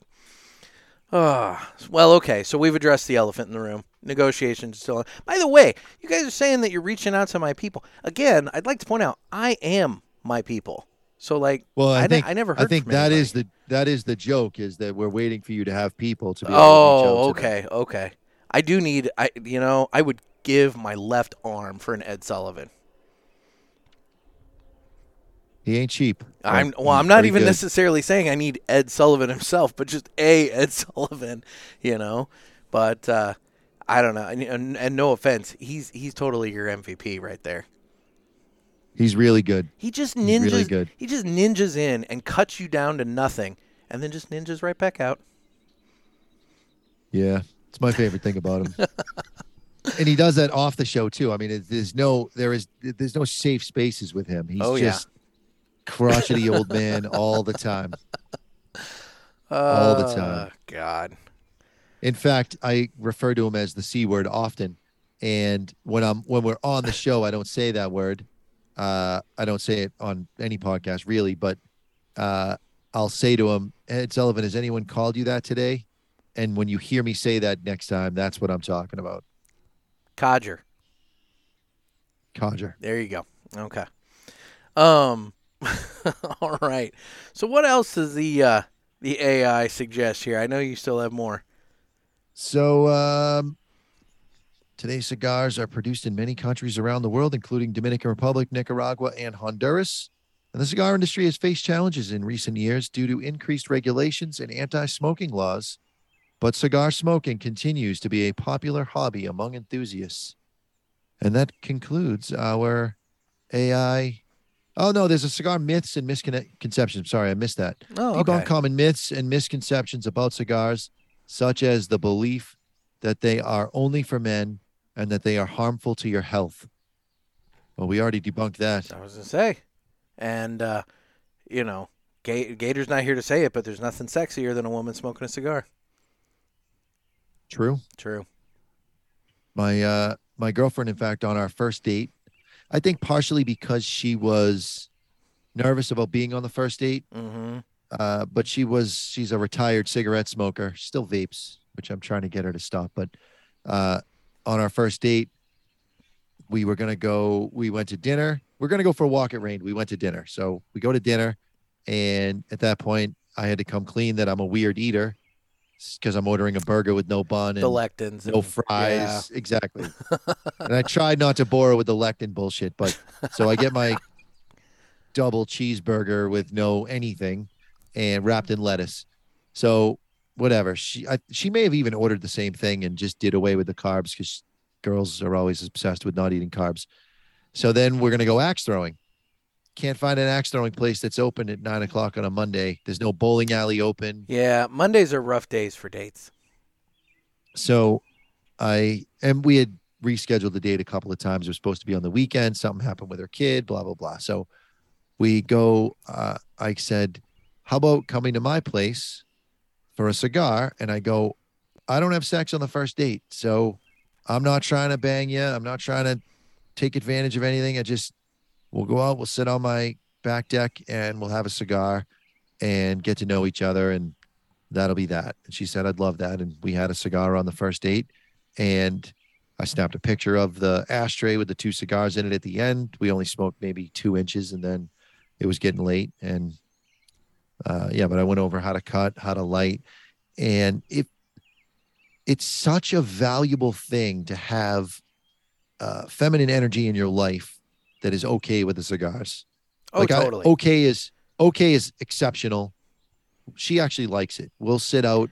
Uh, I'm off on Sundays and Mondays, so she gets out of work at noontime on Sundays, and we'll sit out and catch some rays, and I'll be smoking my cigar, and she just loves the aroma.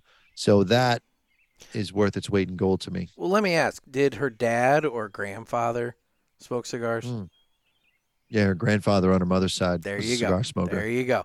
I found that if someone in the in their personal past was a cigar smoker, they tend to be way more okay with it than uh, than not. and that the i think i would maybe go all the way up to altering what cigars i smoke in front of someone but if they hated the cigars it'd be a deal breaker Yeah, well, It- yeah, you got to be, at real, least it, it, at least tolerant yeah, because let's be real, it's just it's part of who you are, and you're not going to change that. I mean, I look, uh, you're in the same boat I am. I'm I'm old enough that I'm not going to change my spots. You know, it's like eh, I am who I am, so accept it or we can move on. absolutely So yeah and i, I the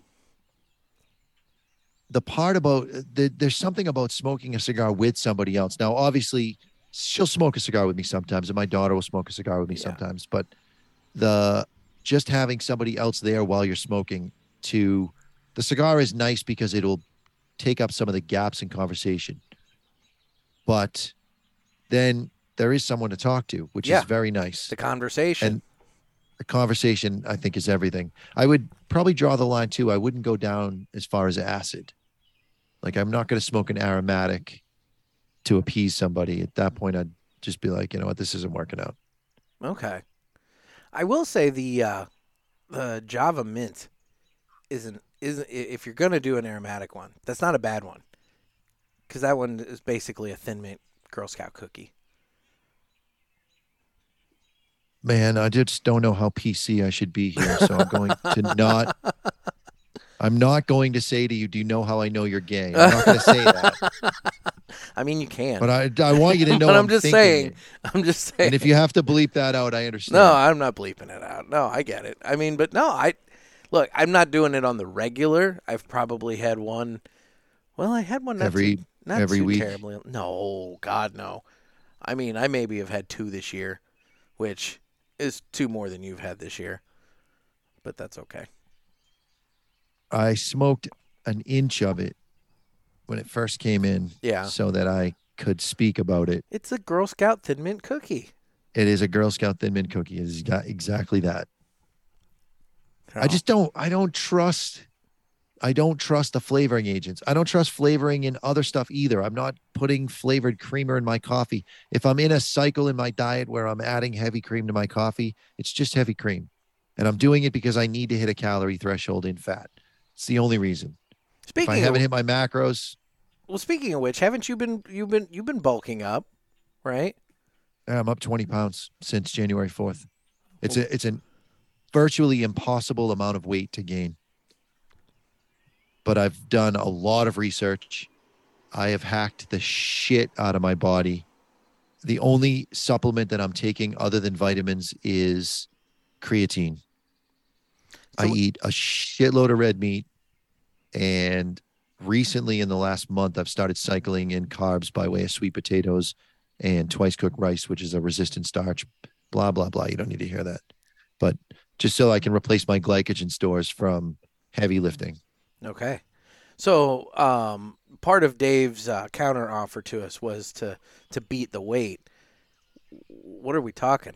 I mean, that's the thing. You know, we're we're we're sitting here. It's like me and Jeff and and Gervais, and you know.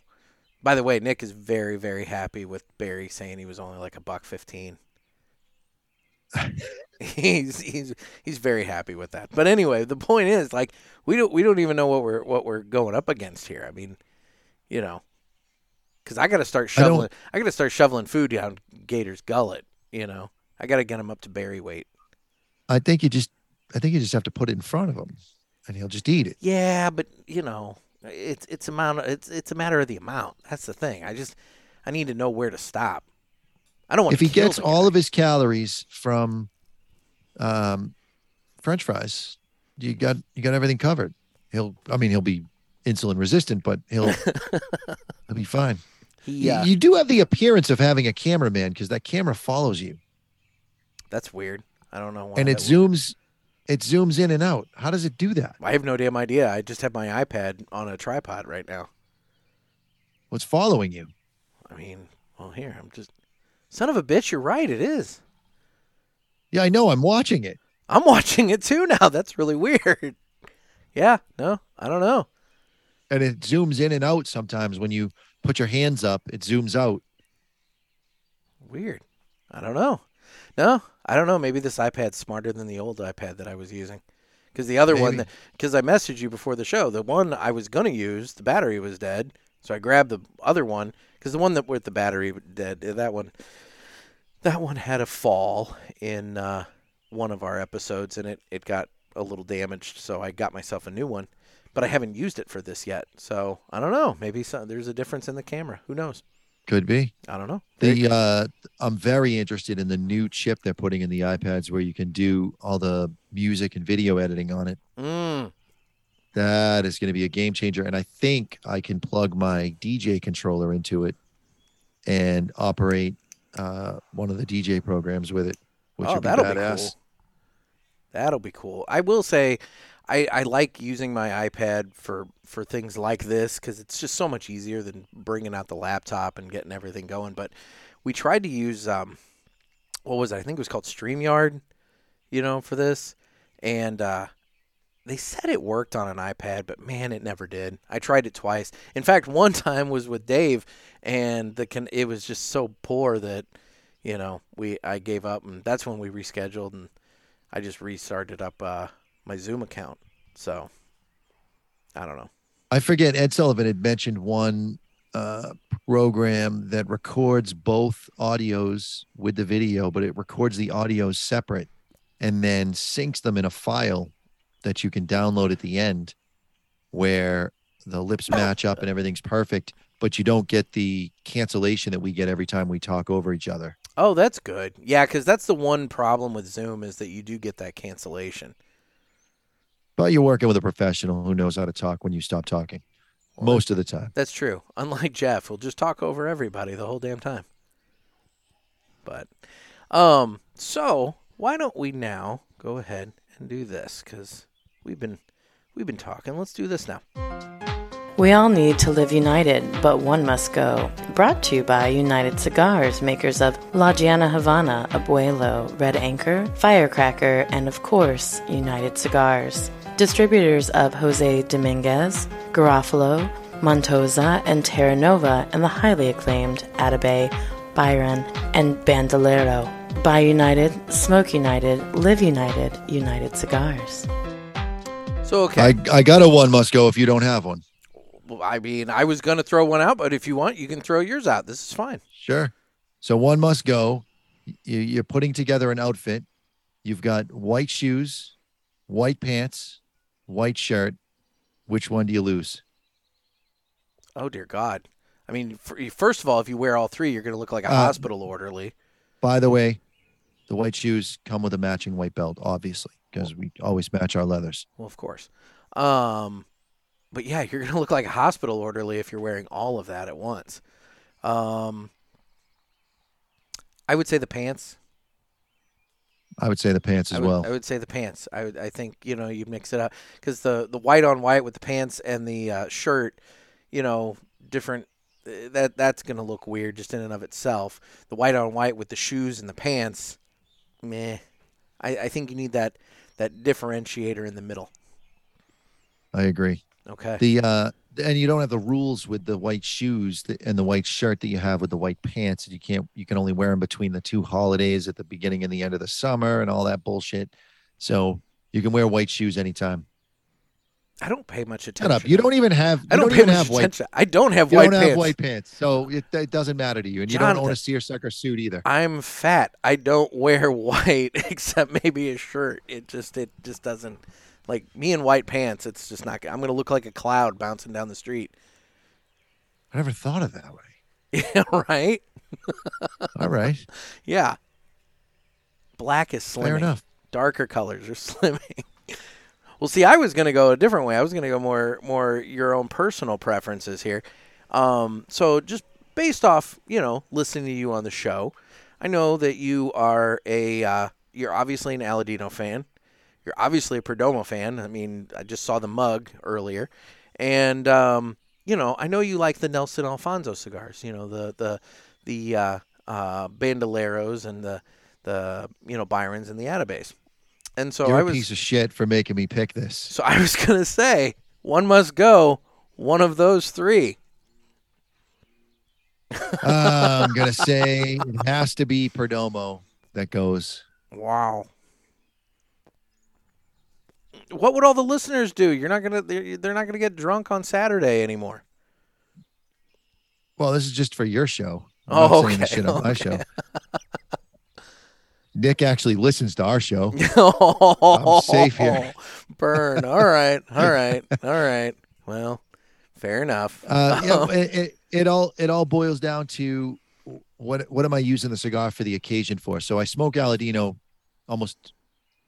I smoke it every day, yeah. Whether I'm at home or not. So I smoke it every day. So that has to stay. For birthdays, for Christmas, holidays, special occasions, I always get some sort of selected tobacco product, a Byron, Byron 1850, Alfonso, Bandolero. So, and I got enough variety there where if I just said, okay, I'm going to keep selected tobacco, I could bounce around price points and still Exactly. be happy. Yeah. With with Aladino, I can move I can move around through his whole portfolio. With Perdomo, I really only smoke sun grown, and it's typically my second or third cigar of the day. So, I guess I would just smoke an extra Alfonso or Bandolero or Aladino, and I could survive. Fair enough. Um, and and you make a good argument. Now, personally, I mean, it's a little easier for me going in that direction because, you know, I don't really, I, I don't have. Well, now that I think about it, there is one store now that's carrying the alpha or the uh, selected tobacco stuff here in the St. Louis area, but um, tip. I mean, I smoke way more Aladino and Perdomo, you know, on the regular. So, for me, that would be the direction I would go is to cut those. But a- after having smoked them, you know, especially up in two guys in September, I mean, it would be a hard, hard cut to make. But yeah, Well, that and uh, Perdomo's not an advertiser on your podcast. no, he's not. He's not. Yeah. I, I mean, you know. Thanks I'll for always cut the guy that's not an advertiser. thanks for pointing that. Well, that's true. that's a valid point. All right, all right. We we can get out of this because it's getting awkward. The One Must Go segment was brought to you by United Cigars. United, we smoke. Uh, no. Uh, the Hill Cigar Company in St. Louis. They just recently brought on United Cigars, and so now we have a place locally that we can get Atabeys and Byrons and Bandoleros and all the fun stuff. So Yeah, the two best cigars I've ever smoked in my life are the Alfonso number two and the Byron 1850 Torpedo number two. I actually gave my dad a. Uh, I don't know which one it was. It was. It's a Toro. Um, uh, an Atabey for him to smoke. He's uh, retired. Uh, he just he just recently, like this year, essentially retired, and um, It's he either uh, a Delirios or a Ritos would be the Toro size. Okay. And um, I just saw him this past weekend. And I was like, "Hey, did you smoke that?" And he's like, "He's like, no, you know." He's like, "It." I was waiting for the right moment, you know, when it just kind of like when everything came together, and the and and it's like I knew at that moment everything was kind of done, and just the way it's kind of gone down without getting into too much detail, um, that right moment hasn't quite hit. So. Um, I don't know what he's going to do with it. He is getting ready to go on a trip over to Rome for a little while. So I was like, dude, smoke it in Rome. But yeah, I don't know. Yeah, the, life is absolutely too short to sit on the special ones for too long. Smoke them. When I die, there won't be very many expensive cigars in my humidor. I promise you. well, we know there's going to be some of those uh, those uh, Roma Craft ones you were talking about earlier. Yeah, there'll be the Roma Craft ones that they weren't expensive. Um, there'll be Aladinos, there'll be some Bandoleros, but the high end stuff, they're bought for special occasions, and I just look for reasons to smoke them. Well, it's Sunday and it's a beautiful day out. I can sit there and enjoy that cigar. What, what just because it's not my birthday? No, I can sit there and enjoy that cigar. yeah. And it's not my birthday, and it's just a nice day. And this was the perfect occasion. And you just make that occasion, and you take the hour and a half to just enjoy whatever's going on around you. No, that's that. Well, no, that's a really good point. Because you can and- always buy another one. It's not even at. I mean the the Byron 1850 in a non-tax state is fifty dollars. In a tax state, maybe it's 60 65 dollars. Even at that price point, everybody can afford one cigar. So if you smoked it and you enjoyed it thoroughly, and then you had a birthday coming up, you buy it again, or you tell somebody that's your favorite cigar and you have them buy it and that's that's your gift. Yeah. and then you have another thing to celebrate. Find the moments to celebrate. That's the probably the number one lesson that i learned from my grandfather as a cigar smoker is i handed him a box. It was gifted by eric hanson. It was a called second growth. And it was made by hendrik kelner jr for hendrik kelner kelner senior's birthday. Okay. Secret crop grown, secret project worked on, very, very high end cigar. And when Eric Hanson went down and smoked one of the samples, he just saw the wheels sitting off to the side and smoked it and said, I want that. And they're like, no, no, you don't understand. This was for this project and we did it and we smoked it. We had the party. And he goes, however many are left, give me a price. I'll take them all. And he went back and forth with them for a while, finally got it, hired a shipbuilder in Portsmouth, New Hampshire to uh, also bought um, second growth wine barrels from France, had them deconstructed and shipped to the shipbuilder. The shipbuilder built the boxes. I still have one of the boxes, only a thousand boxes ever made. I still have one of the boxes. Gorgeous, gorgeous box. Unbelievable cigar. Anyways, he gifted it to my grandfather who had called into the show uh, early, early on. And I, at the end, I go, listen, he's like half in the wrapper as far as Alzheimer's. He's probably a scotch in on the day. He's not going to remember what you said. And he goes, I'm buying it for him and we're sending it to him. I go, You don't have to send it to him. At least let me give it to him because I'm going to see him in a couple weeks. So I give it to him. Knowing who he was, I brought a second box of cigars, Jose Dominguez, Torpedo Natural, Mm-hmm. and he handed out those cigars to everybody that wanted a cigar. And I went around behind and explained to them what the cigar was, that it was a gift from this man for Grampy. Just can I trade you this cigar? Because it didn't matter to the person. It was a cigar for a cigar. Yeah. Put them all in. And he and I smoked the last two. And it was then I told him that they were $32 cigars. And he inhaled a little bit and choked and was like, I never would have smoked them if I knew they were $32. And I said, That's why I didn't tell why I didn't tell you. Yep. You got a chance to smoke that cigar 19 times and enjoy your time with it 19 times and now the 20th the 19th time you're smoking it with me and i'm enjoying it with you and this is this is what life is about is finding those moments to sit back and take that hour hour and a half to really reflect on what's going on and enjoy your time Love because it. life's too short See, and going back, that's the health benefit. That right there. It's that mm. mental health benefit that For you sure. get from cigars. So, um, well, we can also get in the Villiger segment here real quick. I don't, I don't, I still don't have a drop. I should have kept the. uh, Villiger. There you go. It's uh, Villiger Cigars, guys. Head on over to their website. They've got the store locator. You can find some great cigars. Villiger de, de Nicaragua is one of my favorites. The La Libertad is one of my favorites. They've got great cigars. You're going to want to try them. Villiger Cigars. So, this is where we talk about Villiger. Villiger. So, this is where we've been talking about what we've been watching and uh, enjoying, you know, entertainment wise. Do you, I, I don't even know, do you watch much TV? Uh, I own a TV. I uh, the girl has subscription services. I don't subscribe to anything except for YouTube, Mm-hmm. so I don't have to deal with YouTube commercials. So I watch a lot of stuff on YouTube, diet stuff, exercise stuff. It's boring. yeah. Um, but on Netflix, there's a movie called A Man Called Otto. Yeah, I heard about that. That's the Tom Hanks movie, right? Yeah. So what you have to know about the movie is if you've ever seen the movie Turner and Hooch, Okay. take Turner move him forward in his life 40 years. His wife has died. He's lost his dog. He's miserable and discovers the value of the community that's around him and also comedically attempts suicide multiple times in the movie. Oh, but it, you just have it's but it's it's very funny how it plays out. It's not even meant to be a comedy, but you can't help but laugh when he fails miserably to kill himself. And then each time he learns a new lesson and learns a new lesson and uh very feel good movie. You'll cry at the end, but a man called Otto, very good. Okay. All right. Um, I've still been watching uh, the Larry Sanders Show and uh, getting through that. I, I, it, I know it's old, but uh, obviously I didn't watch it when it was on originally, and I just love the the dry humor of that show. It's just been great. And what's been neat is the fact that it was done, you know, back in the you know early '90s. So you're seeing all these guest stars.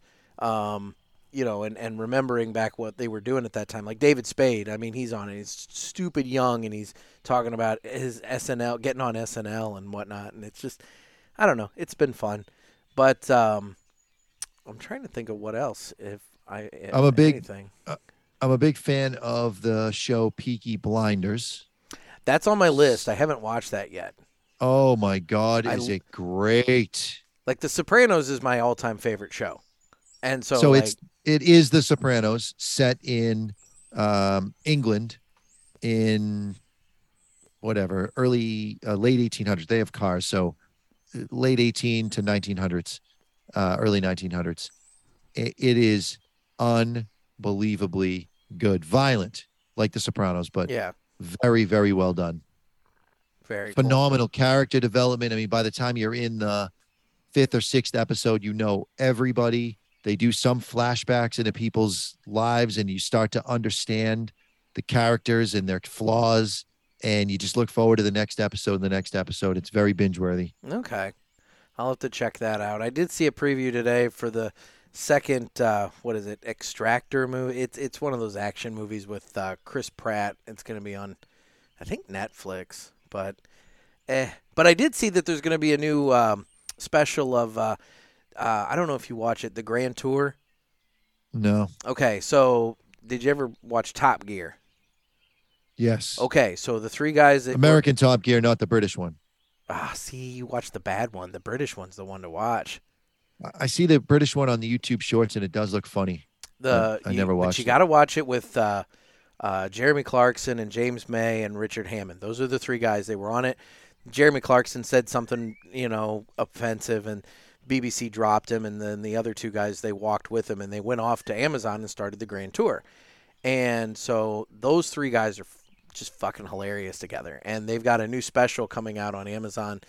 I feel like it's sometime in June, and uh, they just go off to these like locales now and just get shitty cars and drive around and deal with all the the mayhem that happens with their cars when they break down in the middle of the freaking desert or some shit like that. It, it I love that show. Awesome. It's kind of cars and travel log, and then three guys just bust each other's balls. I do have Amazon Prime, so I probably have it, right? You have it. Yep. Yep. All right. So, well, there we go. Well, okay. Well, that that that that's Villiger. I haven't really uh, I haven't really watched a whole lot lately. I've just been busy. You know how that is. Yeah. So, um. Anyway, so what else do we have to accomplish here?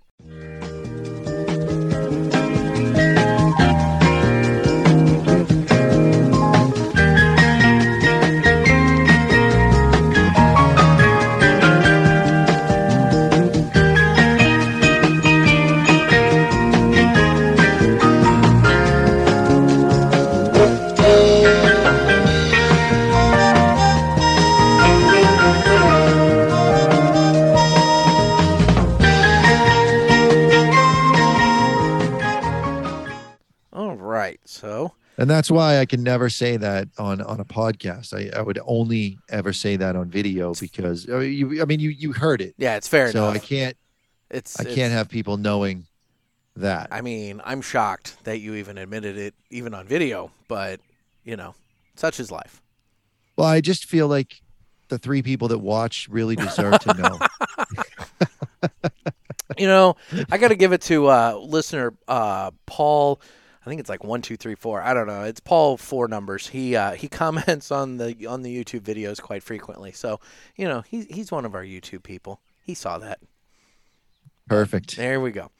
Um, Paul, keep that to yourself until I do that show. there you go.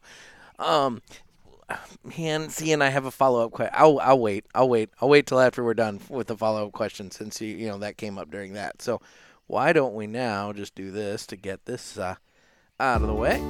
This would normally be the time that I give some information about my monthly cigars, but I've hired that out this week. So take it away. My Monthly Cigars is a premium cigar subscription service. It comes in a variety of different size boxes at affordable prices. Use offer code PULPIT and get free shipping on your first box and 20% off any items in the online store at mymonthlycigars.com. That's offer code pulpit. Thanks. Thanks.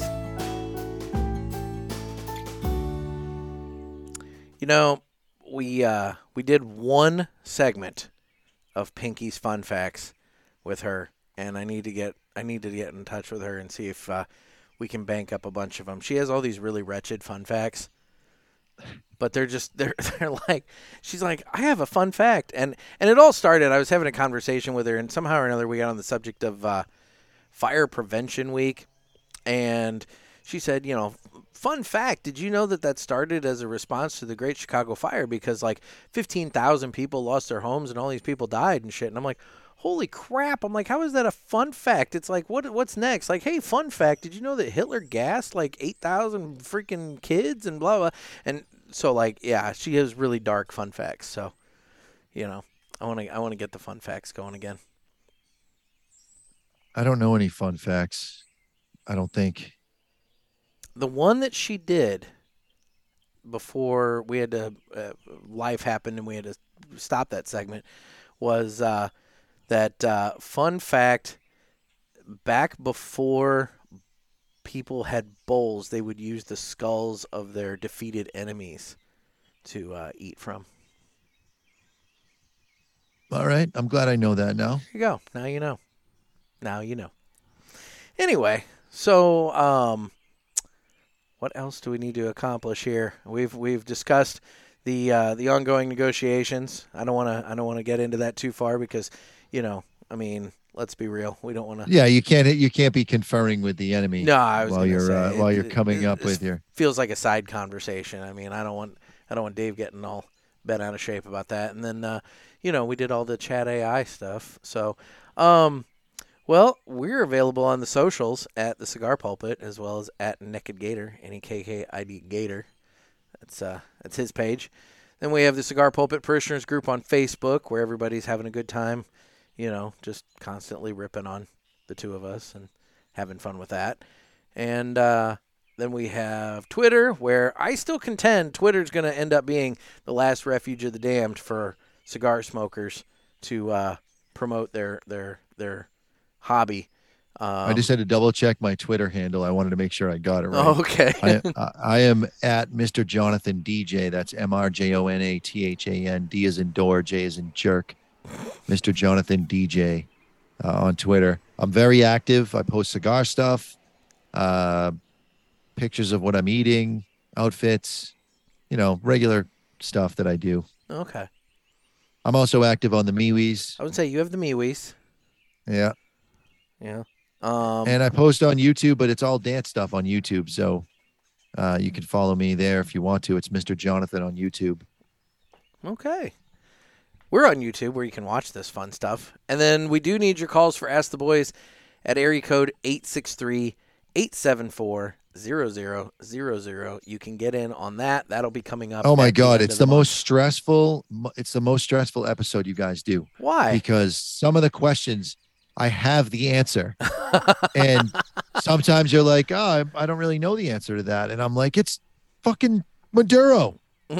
That's what it is. It's Maduro. It's a process.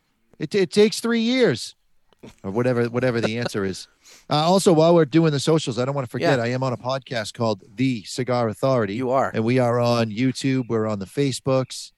Uh, we are on the MeWe's, and we are on the podcasts, all podcast catchers. Just follow the Cigar Authority, and you'll get this show, but better. Well, you know, I mean, we're, try- Fatter? we're trying. Fa- fatter? Well, you'll get this show, but fatter. How we're about trying. that? Well, I mean, technically, yeah. I mean, you guys have a person up on us too. That's the other thing, you know. This whole beat the weight challenge. Ed that Sullivan only weighs 200 pounds. He's nothing. That's the 200 extra pounds could make the difference. There's three of you. Sack up. Well, I mean, well, I guess technically between you and Ed Sullivan, it probably adds up to one of us. I weigh 188. Oh dear God. If you need me to, I could. I mean, I can drop 10 pounds like this. No, I think I, I'm I'm in agreement with uh, Dave and Barry. You need to probably keep adding some some weight. So, Yeah, the goal. I got 12, 12 more to go. When I hit 200, I'm going to stop lifting as heavy, and I'm going to go back to maintenance. There you go. That's healthy. That's good. Anyway, well, very cool. Well, Mr. Jonathan, I want to thank you for taking time out. I know this was a last minute ask and everything, but uh, Yeah, hey, no you know, problem. this is a good time.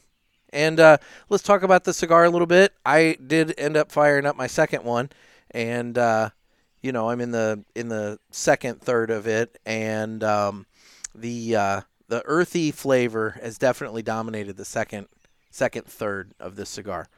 I haven't gotten Well, when you get down to this far, I got a, about an inch left. yeah This is literally the sweet spot. This is where the smoke gets hot, but this is where the smoke takes on its sweetest flavor. Uh, it, if if I were to characterize it with a flavor note, it, it becomes more of a slightly spicy brown sugar. okay. That's nice. That's burning my fingers. I got to put it down. I tried. You tried. You tried. So then, in terms of, uh, I mean, you obviously smoke this this cigar on the regular every day, and then now you have your aged one. What sort of differences would you? say? I mean, obviously the cedar, but what the sort cedar of is the most prevalent thing, but the the other thing is what we discussed at the beginning of the show is the tobaccos. I know I know it's all corojo, but it's three distinct parts of the plant, Yeah. and those flavors kind of combine, and you get a a cigar that has fewer sharp notes. The the Aladino Corojo Reserve right out of the box, I would put up there with something like a Padron, which is a little on the sharper side flavor wise and a, a little more aggressive in your face, a little more peppery. When you get the aged ones, the pepper diminishes. You don't lose the nicotine. It still is a full strength cigar, but well, that's creepy. It's the Um, best I've got. This is what you Oh get for starting the show late. Well, I I didn't. I, yeah. Well, I didn't. I didn't think to bring out my ring light. Otherwise, I would have. Anyway, so now it looks like I'm telling spooky stories around the campfire with you. So that's the major difference. When you when you age a cigar, you really just take down the the sharp notes, and it becomes a smoother. So if you think in terms of uh, cheese, if you were at uh, extra sharp cheddar without the age, then uh, you age it and you get more of a um, a mellower, a creamier cheddar. Gotcha. Well, It's perfect. terrible, it's a terrible analogy because cheddar's only good the sharper it gets. Oh well, Terrible. it's okay. It's okay. The, people get. I the- wanted to say like American cheese, but that's a that's a shitty analogy too. I, I the cheese thing, I just blew it. I blew the whole thing. I think people get the point. I think that's what matters. Right. So, anyway, well, Mr. Jonathan, seriously, thank you so much for taking time out of your day. I really do appreciate it. And oh, it's my uh, pleasure. You know, um, we will. We'll do uh, this again very soon, again. maybe in a couple weeks, and uh, we're gonna blow the doors off uh, that magazine. Oh yeah, no, I will get that information all put together. Well, guys, this has been another sermon from the Cigar Pulpit. I'm Nick, And I'm Mr. Jonathan. and everybody stay safe and stay smoky. Now we have the 30 something seconds worth of music. Can I tell people to stick the lid end in their mouth because they might like it? I have a funny story about that. So, um, you've heard me reference the uh, Smoking Butts and Tapping Ash guys, the barbecue team that has. They also have their podcast. Um, I'll wait for this to end. This will be the Easter egg.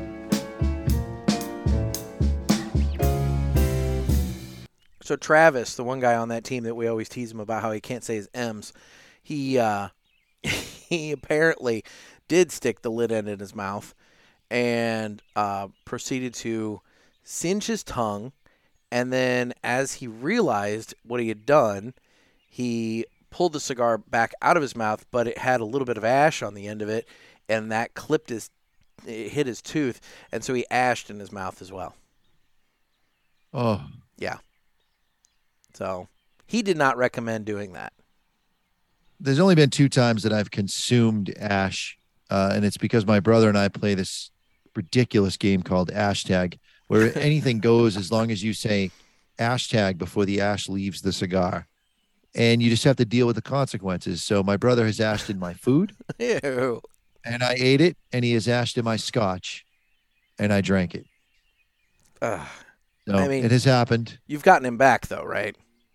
Oh yeah, he he is ahead of the game though because he once hashtagged me. He put a cigar in my gas cap area, like behind the door, and put a note that said hashtag motherfucker, and so I open it and a cigar falls out. It scared the shit out of me. I I, I thought I was gonna blow up. The Well, cigar yeah, had been out for days, but I'm like, you've got to be fucking kidding me. Well, fun. Well, where, where, what's the, what's the worst one you've done to him then? Uh, the worst one that has happened is his stepson didn't say hashtag and he shot the ash directly into my ear and I could hear it sizzling Oh, my skin in my ear Oh God. and I punched him in the jaw just straight shot like a cartoon like Thor uh, like um the incredible Hulk punching Thor in that movie. Yeah. just punched him and he's holding his face and he's like what are you punching me for? And i go you didn't say hashtag so you just put ash in my ear and burned me so you had it coming. And my brother goes he has a point so that's the most fucked up one i mean i've got him in the in the hair in the in his hood down his shirt Yeah. up his shorts So it's not necessarily your food per se. It's just it's it's somewhere you t- tag him with as ash. long as you say hashtag before it leaves the cigar Okay. Well, noted. And I don't want anybody playing that game with me. So, anyway, well, Jonathan, thank you so much. all right nick thank you Later.